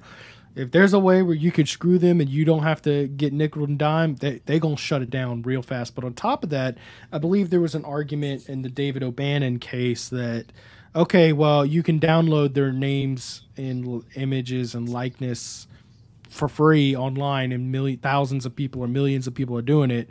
So can you really say this is legal? You're still using them in the game. Well, if you don't do the locker portion, because that's what you were able to do it for, is through the locker. But if you do the DLC and do it that way, it's just like, so do y'all remember the era where you get your car, and as soon as you get a new car or whatever, the first thing you do, you go buy aftermarket radio so you can have Bluetooth and stuff like that. Now cars are coming with that stuff standard, even rims. Like a lot of cars are coming with standard, kind of upgrade on rims. Video games should be the same way. If you see that this is what the people want, instead of them have to do aftermarket to get it, provide it for them. Yeah. Look, I have a theory with this game.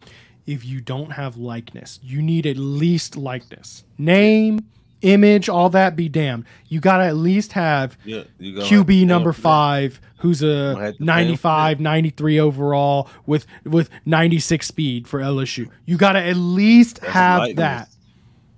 If you don't have that, the game's going to be a total flop. Nobody wants to buy a generic football game, with LSU with a bunch of random player names. Even if you can download the roster, we're talking about a flop. Bingo. Yeah. I mean, I think what people are failing to realize is people keep saying, I don't need the names. I don't need it could say QB whatever under there, as long as I could play with the play. Well, you're still using their likeness, and that's the loophole that nobody's able to kind of figure out how to get around.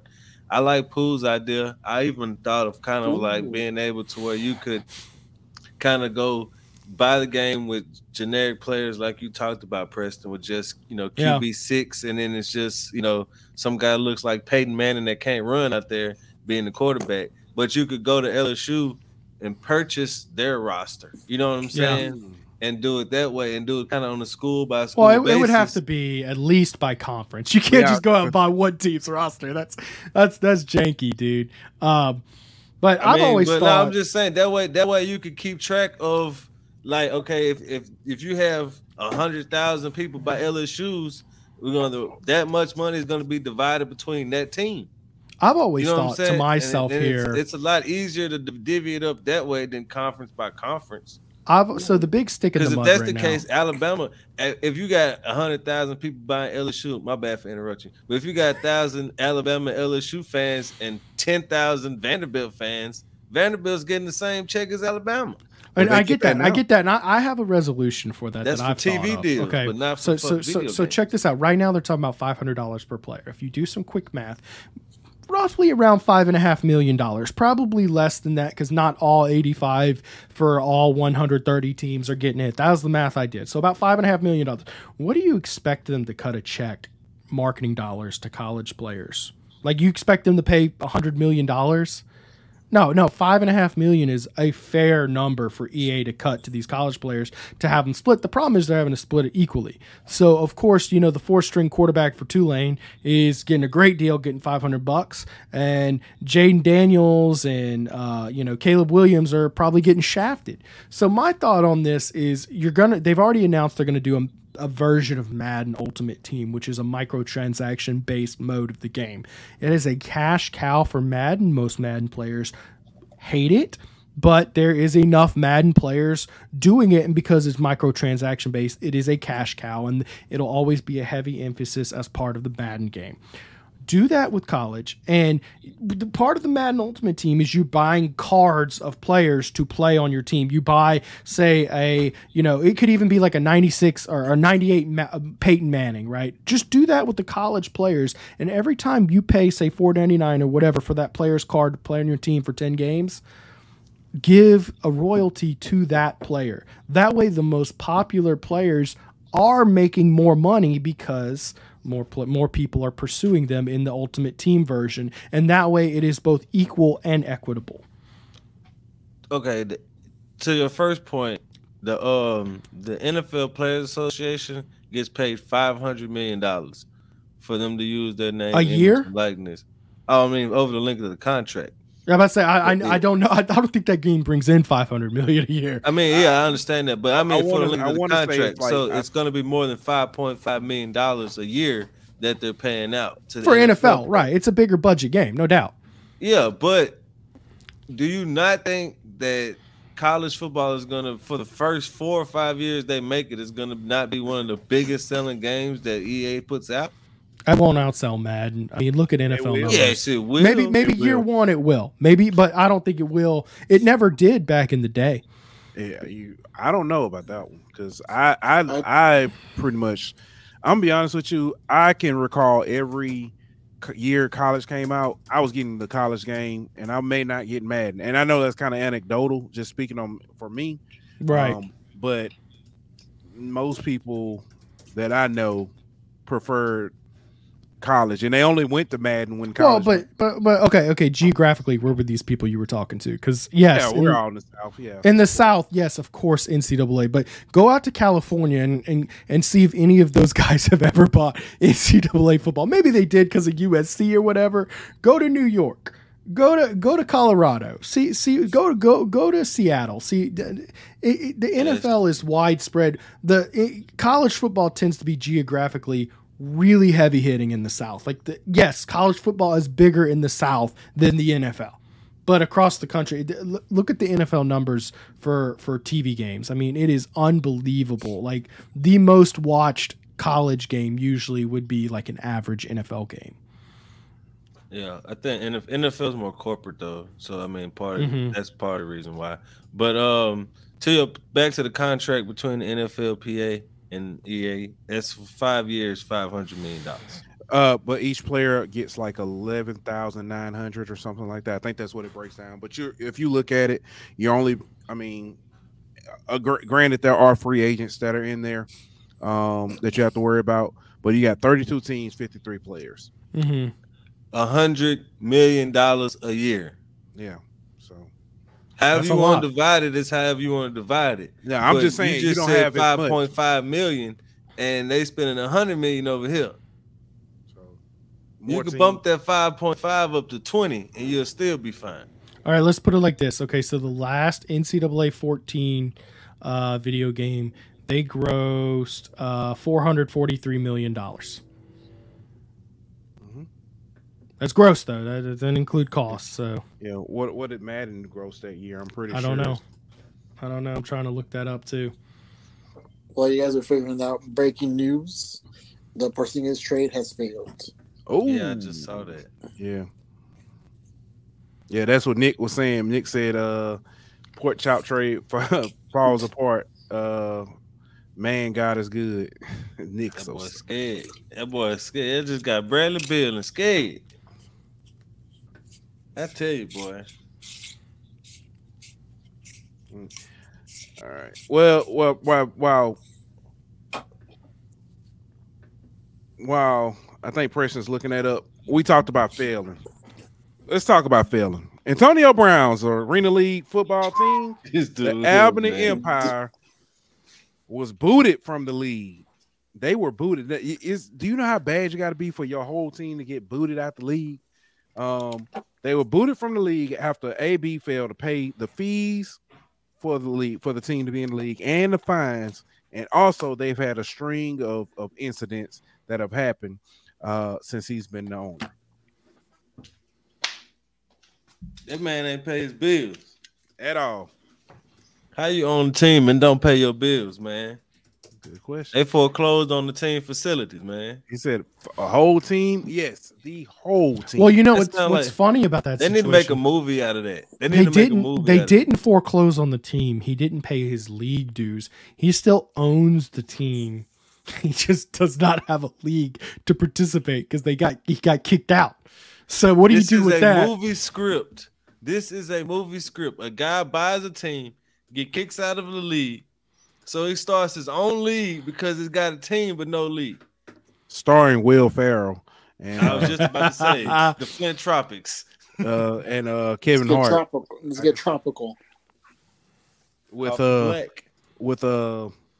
Mike Epps as the league commissioner. Who's gonna play Antonio Brown though? That's the question. Kevin Hart. He ain't crazy enough. I don't know who is, but he ain't. Get DC Youngfly to do it.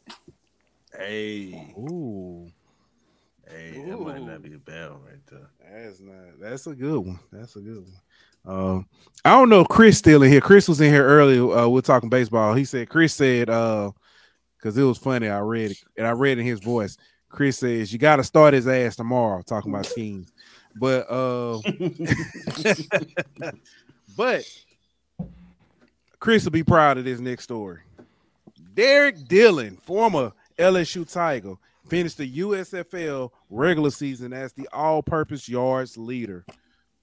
So, congratulations to him. He had 1,100 all-purpose yards, man. Derek Dillon was almost a weekly special teams player. But the crazy part about it, he didn't win the special teams player of the year or the special teams popularity contest. Yeah, so it's crazy. So, that's a good one. Dave said Carlos Miller could play Antonio Brown. All right, best I could find on Madden because they don't publish it, so it's estimated they make in about $600 million a year, and that's in current video game revenue numbers. Yeah. In the last 10 years have skyrocketed. Yeah, so they're making $600 million off that crappy game. Ah, man, look, don't get me started, man. Yeah. It's because it's the only football game. I'm sure once NCAA comes out, that goes down at least 25% or so.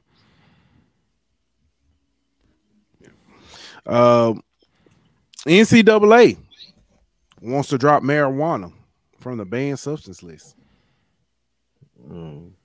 What year we in? 2023. Should have been dropped. To be fair, they just behind the times like always, you know. Right on model for the NCAA. Yeah. I mean, but so it's like our federal government, so I mean, yes, excuse, you know, what I mean? that's the one thing that might be slower than NCAA. Well, the only entity with more red tape and more lagging behind. That ain't no lie. And then when the NCAA gets in trouble, let's run to the people that's gonna drag it out longer than we will. You know? Yeah. Man. I don't know if y'all heard. I ain't going to go into detail with it because it's still early in it. In the allegations, Conor McGregor was accused of sexual assault during the game for the NBA Finals. I think that's also the same game he punched the mascot. That he sent the mascot to the hospital. Boy, he was on just a violent streak that day. Yeah. He didn't have to do that to Bernie, man. Bernie didn't deserve that. Did y'all see they have a video of him dragging the woman into the bathroom? They literally have a video of him, like, and they're not dragging, like, you know, violent, just like, you know, very firmly grabbing her and pulling her into the bathroom. Yes, you know, kind of forcefully convincing her to come. I'm not going to say the word coerce, but, you know, convincingly pulling on her, saying, come on. Like, it wasn't against, like, she wasn't fighting back or nothing, but there's literally a video of them going into the bathroom together. Yeah. The mascot wasn't fighting back for real. I mean, it was a skit, but yeah, that's neither here nor there.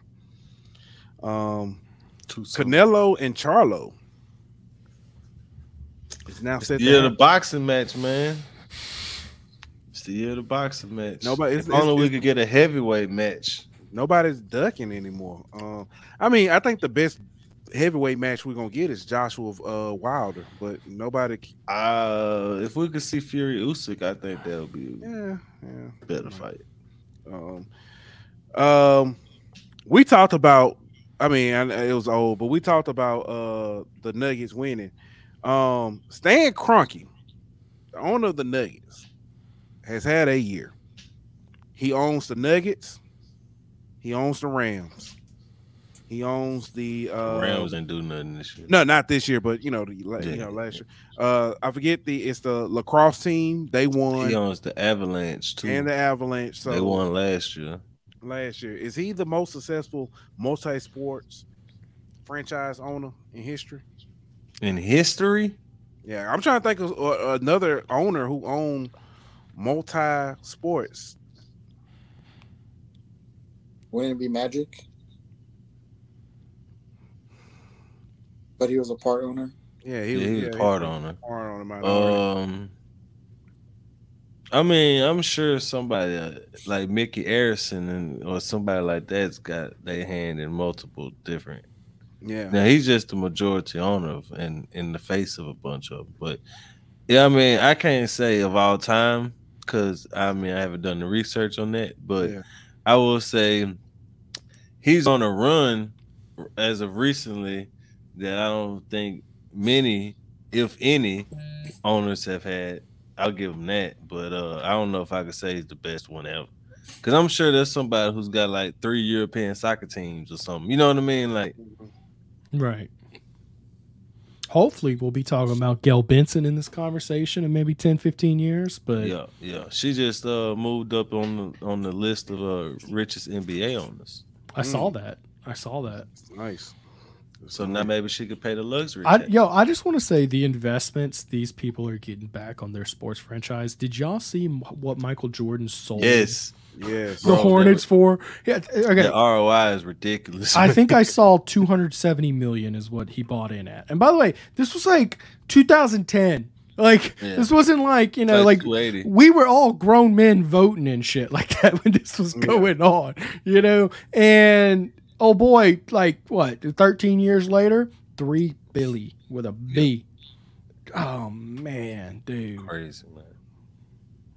Everything's so expensive. Even sports teams are expensive. Man, Dan Snyder is the biggest though. That dude right there, like he was borrowing money from people. Yeah, he was borrowing money from people to buy that team, and now look what he's selling it for. $6 billion. That's crazy. Unbelievable, man. Unfreaking believable. And that's not one of the valuable teams in the NFL either. Yeah. But see, that's the like. And by the way, it's not like he did a good job either. Oh, no. It wasn't like he was a shitty owner and he made that kind of ROI. I mean, Michael Jordan made some of the worst picks. Made the playoffs twice in his 13 years. Finished like in the top. I mean, the bottom 3 of the league, like 10 times in them 13 years. Like he was a terrible owner. David Irvin said. Hornets back. Yeah, David Irvin says Jerry Jones with the craziest. I was about to say that. Yeah, old boy bought it for a bag of potato chips and a dishwasher. Yeah. I mean, my God. Yeah, so there's a story in the late 80s. It would have been Donald Trump actually had an opportunity to buy the team for about $50 million. Now, I don't know about you, and he, of course, he had some just very typical. Like, I think it's a terrible investment. The Cowboys are a nothing franchise that are going to go nowhere. Well, now the team's probably worth above $8 billion. Yeah, crazy. What?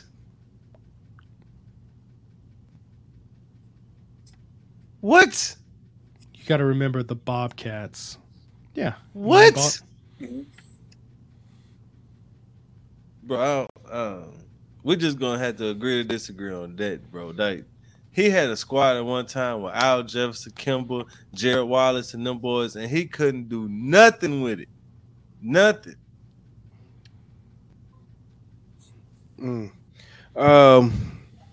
Yeah. Part of the reason the Bobcats was that bad was because George drafted too. Let's not forget that.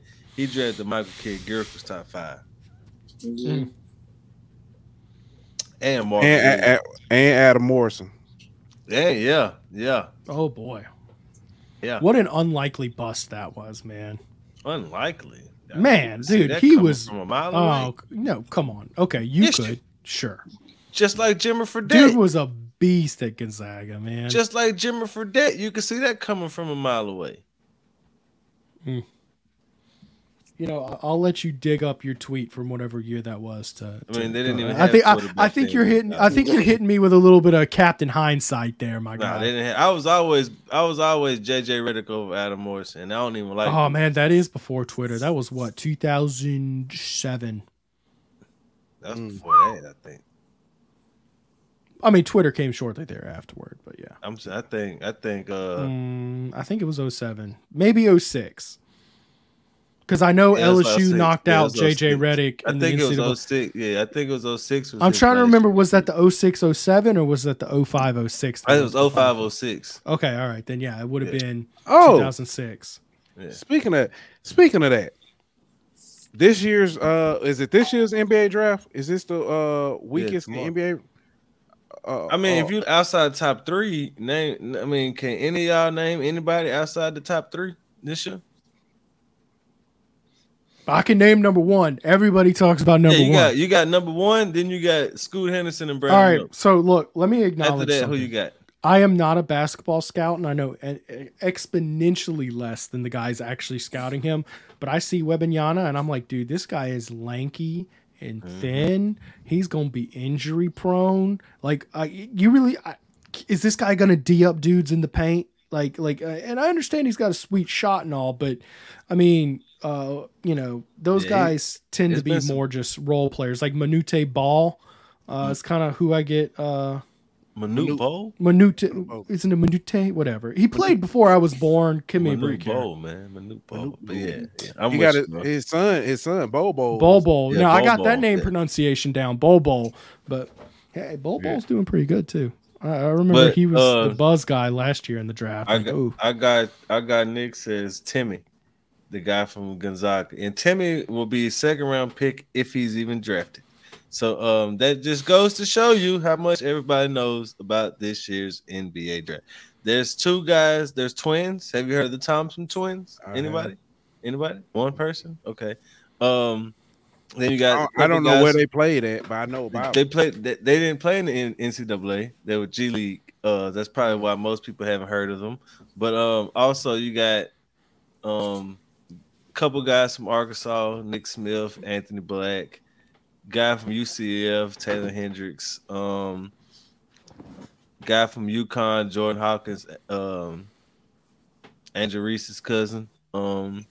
Most people know him for that, don't even know he's in the draft. But you know what I mean? Like you just have a bunch of guys who nobody's really heard of, who aren't really gonna be stars, who are gonna be kind of role player type guys in the NBA at best, and it's just not really a star pack. Luka Garza came out last year, dog. He's on the Pistons. You got the big guy from Stanford. Purdue, Zach Edey. He came back to college, so you don't even really have the Player of the Year coming. You just don't really have the star names from college coming out like you normally would have. Other than Brandon Miller, I guess. By the way, LSU money line for tomorrow came out. LSU minus 145. Minus? Yeah. Minus. LSU's favored. That's pretty good. That's the Paul Skenes effect. Yeah, no kidding, man. That's what I was telling. I'm with Carter. At least 75% chance. That's what Vegas is giving you. They're underdogs today, which is funny. Hey, they should have been. Going into today, LSU was plus 500 to win the whole thing. What are they now, Preston? Do you got those odds? Hold on one second. Plus 235. Yeah. I tell you what, I've got two of them. I got one that I had in during March Madness, And then I got one that I did probably 2 or 3 weeks ago. So if LSU wins at all. Yeah. In good shape, huh? Yeah. I'm just ready for these WNBA playoffs. I'm going to be a rich man. Speaking of that, sort of WNBA-ish, BET's Sports Woman of the Year Award. 3 of the nominees, LSU women. That's dope. Shakara Richardson, Alexis Morris, and Angel Reese. That's dope. And I'm sure they'll have Fly J perform. By the way, hey, I noticed your bump music was the Fly J Johnson single she put out. It is. That's pretty sick. Of course, man. Mike Scarborough would be like, "What is this you're playing? I don't understand this thing." Tell him it's Fly J, and he'd be like, "Oh, okay, you know." Can you put on some Eagles for me? Hey, we could play some Stairway to Heaven. That's cool. AC/DC, please. Hey, I was gonna do this as an alt call, but we probably ain't gonna do alt call. But I do want to talk about this, man. The worst, absolute worst, trash talk in boxing history. And Chris, I hope you still watching. You probably not, but this would make you proud. Here we go. Well, you know, I like to go fishing. Everybody know those are my hobbies. Man, that's cat. He's not catching me with no fishing pole, hey, man. I'm the biggest. You can't catch me with no fishing pole. Listen. What it look like catching Moby Dick with a fucking fishing pole, man? Hey, get out of here, bro. They all been caught before. Man, not with no fishing pole. Every last one of them. And July 29th, he gonna be caught too. I got a big enough hook for him, I'm already reeling him in. July 29th, I'm gonna have a submarine. I'm gonna put him on the bank. I'm gonna gut him and I'm gonna fillet him. Man, you better have a submarine. All right, we gonna catch him. Well, matter of fact, we already caught him. We just reeling him in right now. And July 29th, that's when we're gonna get him to the bank. We'll probably weigh him, you know, put him on a scale. You ain't got a scale big. Chop his head off. Cut him from, you know, the gut, the little butt up. You know what I mean? Take the little vice grips, pull the skin off, take the little knife. It don't even sound good. Yeah, we Jamaican, man. We smoke bud. You already know how that go. It's legal in Vegas, too, so we're going to smoke your ass up. Hey, y'all do. It's legal in Vegas, too, so we're going to smoke. We're going to roll you up and smoke you up, too, man. Y'all get that new bud strand, man. Hey, but you know what the crazy part about it is? You know what I mean? Y'all do smoke bud in Jamaica. I forgot. But this ain't that new bud strain. This ain't no bud. This ain't no kind bud. You feel me? This ain't the bud that you just can buy on the streets. This that marinated bud that you hit one puff, you might be seeing stars like how high. Just know. Man, Terrence, let me ask you this. Wait, we don't do that. The absolute worst trash talk. All right, you know what that reminds me of? If y'all ever seen The Other Guys with Will Ferrell and it's like when he's describing the tuna coming out of the ocean to hunt down the lions. That's what that shit reminded me of. Like, hey, you know what that reminds me? Bud Crawford. I'm sorry, but if your mama did not get a check from you when you was a child, she missed out on a lot of money. Hey, I do want to say CTE is real in boxing too. That's a very true point. Very true point. I take that back. Maybe he got CTE. I'll say this: Bud Crawford already showed up to the what's called. What was he wearing? First of all, he had on like some jeans and like one. You talked about it reminds you of Other Guys. That reminded me of not my uncles. My uncles don't do that, but it reminded me of like a cookout with a drunk uncles. Yes. Playing cards at the table, and they fighting over the domino game. And they just start saying random stuff. That's what that reminded me of. That was so terrible. The trash talk between those two, it was just. And then it got worse when Spence started talking about, you know, when he said, you know, what I'm saying, we smoke bud. Hey, I'll give him that. That's a good line. That's a good line. Now, what Bud started saying after that, like, you just got to give him that one, bro. That's a great line. I get y'all do, but this ain't no, this some marinated. Like, Like on how high? Like, what is you talking about? How High came out 30 years ago. Yeah. I saw it at the movie theater too. Judge Mama. But it was just terrible. That was terrible, bro. Absolutely terrible. So you got that video? I got it. I have to bring it up on. Man, hey, I'm sorry. That might be funnier than what you just showed me, Pooh. I'm sorry. This might be funny. Bro, this is one of the funniest things I ever... And I honestly feel bad for the guy because I know he believed. I know he believed what he's saying, and that's what makes it sad. This man really feels like he is one of the greatest players to ever play all time. Listen what Carl Anthony Towns said about what the people after him was going to think about him.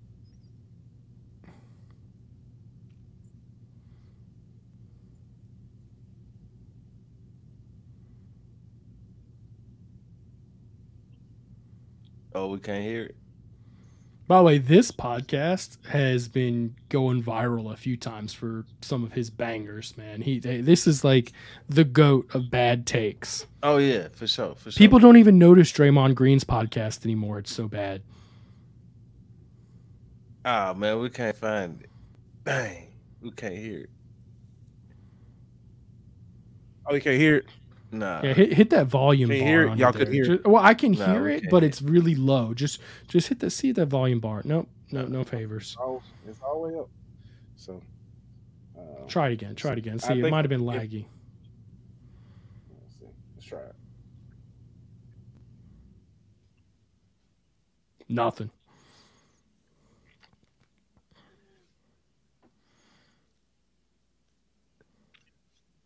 Nah, I can't hear it.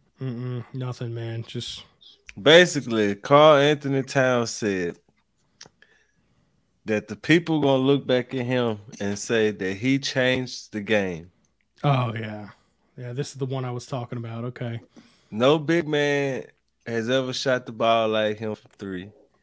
Nobody has ever been able to do what Carl Anthony Towns has been able to do on the basketball court. They're gonna look back and say he changed the game. And you see why Jimmy Butler wanted out.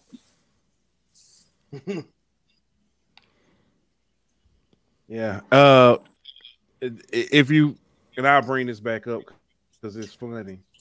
Because it said guys like Dirk Nowitzki wouldn't exist without Cat.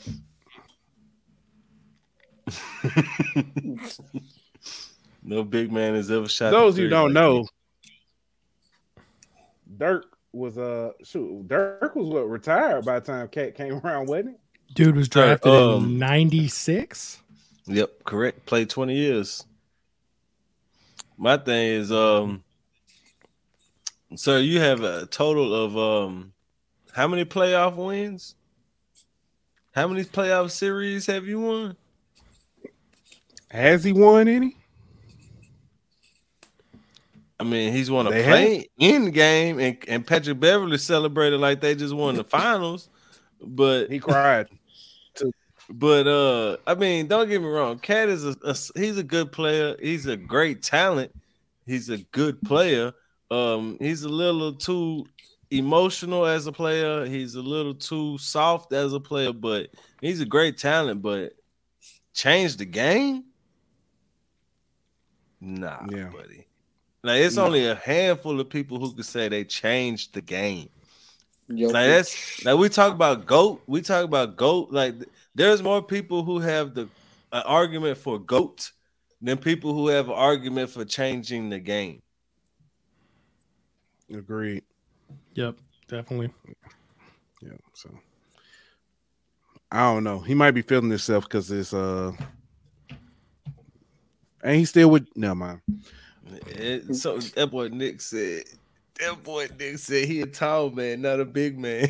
Damn, that is true. That's cool. You know who changed the game this year? Just serious talk. Ja Morant definitely changed the game for future, man. Oh, I mean, he set some serious precedents for the future. So does Zion. he needed to change his game, off of Tinder is what he needed to change. I will say this, though. Like, I don't know if Zion got hurt on the basketball court anymore. That man got some strong hips. I mean, based off some of the things I've been reading in these tweets, he might have got hurt doing something else.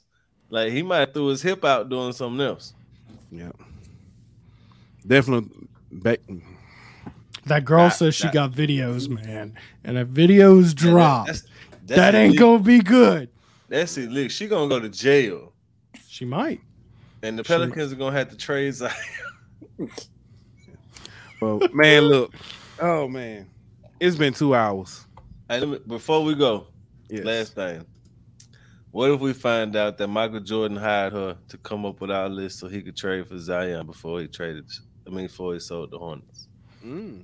Isn't the sale complete? Is it pending or something? Nah, it's complete, but he is still overseeing the draft and everything like that until the transition with the new owners can take place. Mm. So if he gets Zion, does that like take it to 3.2 billion or something like that? I don't know how that would change, but I mean, LaMelo Ball and Zion. I'm gonna be honest, Ant. I think that'd be fun. I think you got the tinfoil hat on a little too tight on that one. You got Michael Bridges, Miles Bridges. I'm sorry, who's he's a domestic abuser. Yeah, he allegedly. So you got one beating on women. Then you got Zion who come in who beating it up. All right, that's enough. That's enough. Dog. But I will say, LaMelo Ball and Zion would be fun to watch for 52 games out of a season. I will say that, though. 52, 42, that's 32, whatever, however many games they play. 12. All right, ladies and gentlemen. Hey, I do want to say special shout-out. Thanks to Carter. Yes, thanks to Julian. Thanks to our first ever guest, Preston. We thank y'all. It's been great to do number 100 with you guys. Finish the game off. Everybody who's tuned in, want to thank y'all, man. Y'all, you know what I'm saying? If you tuned in for a short period of time or you've been here with us during the duration, we want to thank y'all. 100 more on the way.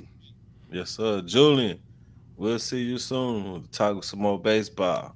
Yes, sir. Preston. As soon as we start getting into these practices, we'll have to get you back. And I know recruiting about to get hot and heavy. It's been hot. I know it's already starting, but you know, once all these camps and stuff start getting kind of settled out, I think we really gonna start seeing more 2025 offers come in and more guys committing in the 2024 class. So we'll have to bring you back. They got a bunch of OVs right now, man. Yeah, The dead period starts the 1st, July 1st. Yeah. So I mean, watch for some dominoes to fall here in the next 7 days, I'd say. So it's gonna be a fun time, man. Lots of good kids, and then you got Colin Hurley competing at the Elite 11. Yep. And and JD5 looking pretty good at the Elite 11 also. Frank Wilson told Mike after one of his camps, like for the Friday night camp they did in Tiger Stadium, was the most recruits they've ever had on campus at once ever. If I'm not mistaken, 800? Yeah. It's unbelievable. And I went to a camp last year. I didn't get to go to the camps this year because I broke my foot a few weeks ago and hadn't been able to go out there and get on the grind. Yeah, I know. It's been rough, dude. But I went to one with like 500 kids out there, and it's just unbelievable. I'm like, how do you even evaluate all that? Well, it's a level of organization, you know. I overheard the coaches just talking about it. Brian Kelly was actually talking to what's his name, the Ricky Collins. And his parents about it, and they were like, you know, talking about how they had 2,000 kids in a weekend, and they had to have organized system of videos, and then assistants to review the videos and just really scrub it for any diamonds in the rough. And you know, I'll be honest, at these camps, it's pretty quick and easy to see who the guys are gonna be. But you know sometimes there's a 5'8" guy who's a real once you watch the film you'll find him. So One of the guys is Andre Evans, was a diamond in the rough guy they found who was really impressive at camp. And now you see him going up the recruiting rankings. So I'm just saying, it's a good time for recruiting at LSU.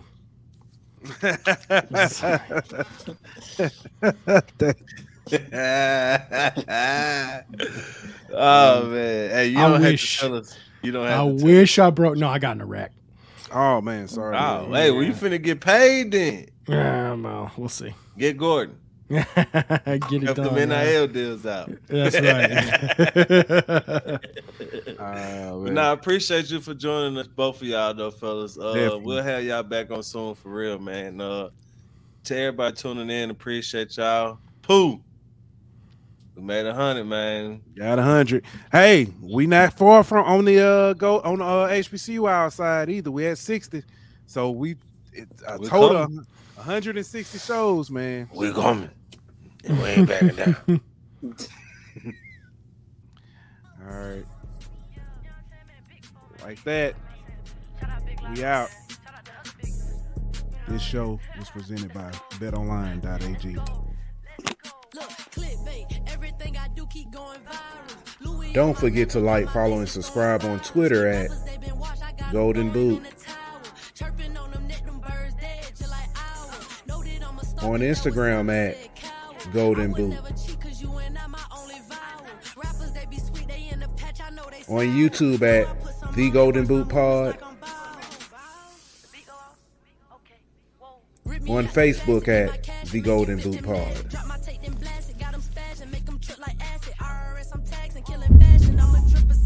Golden Boot! Thank you for listening to Believe. You can show support to your host by subscribing to the show and giving us a 5-star rating on your preferred platform. Check us out at Believe.com and search for BLEAV on YouTube.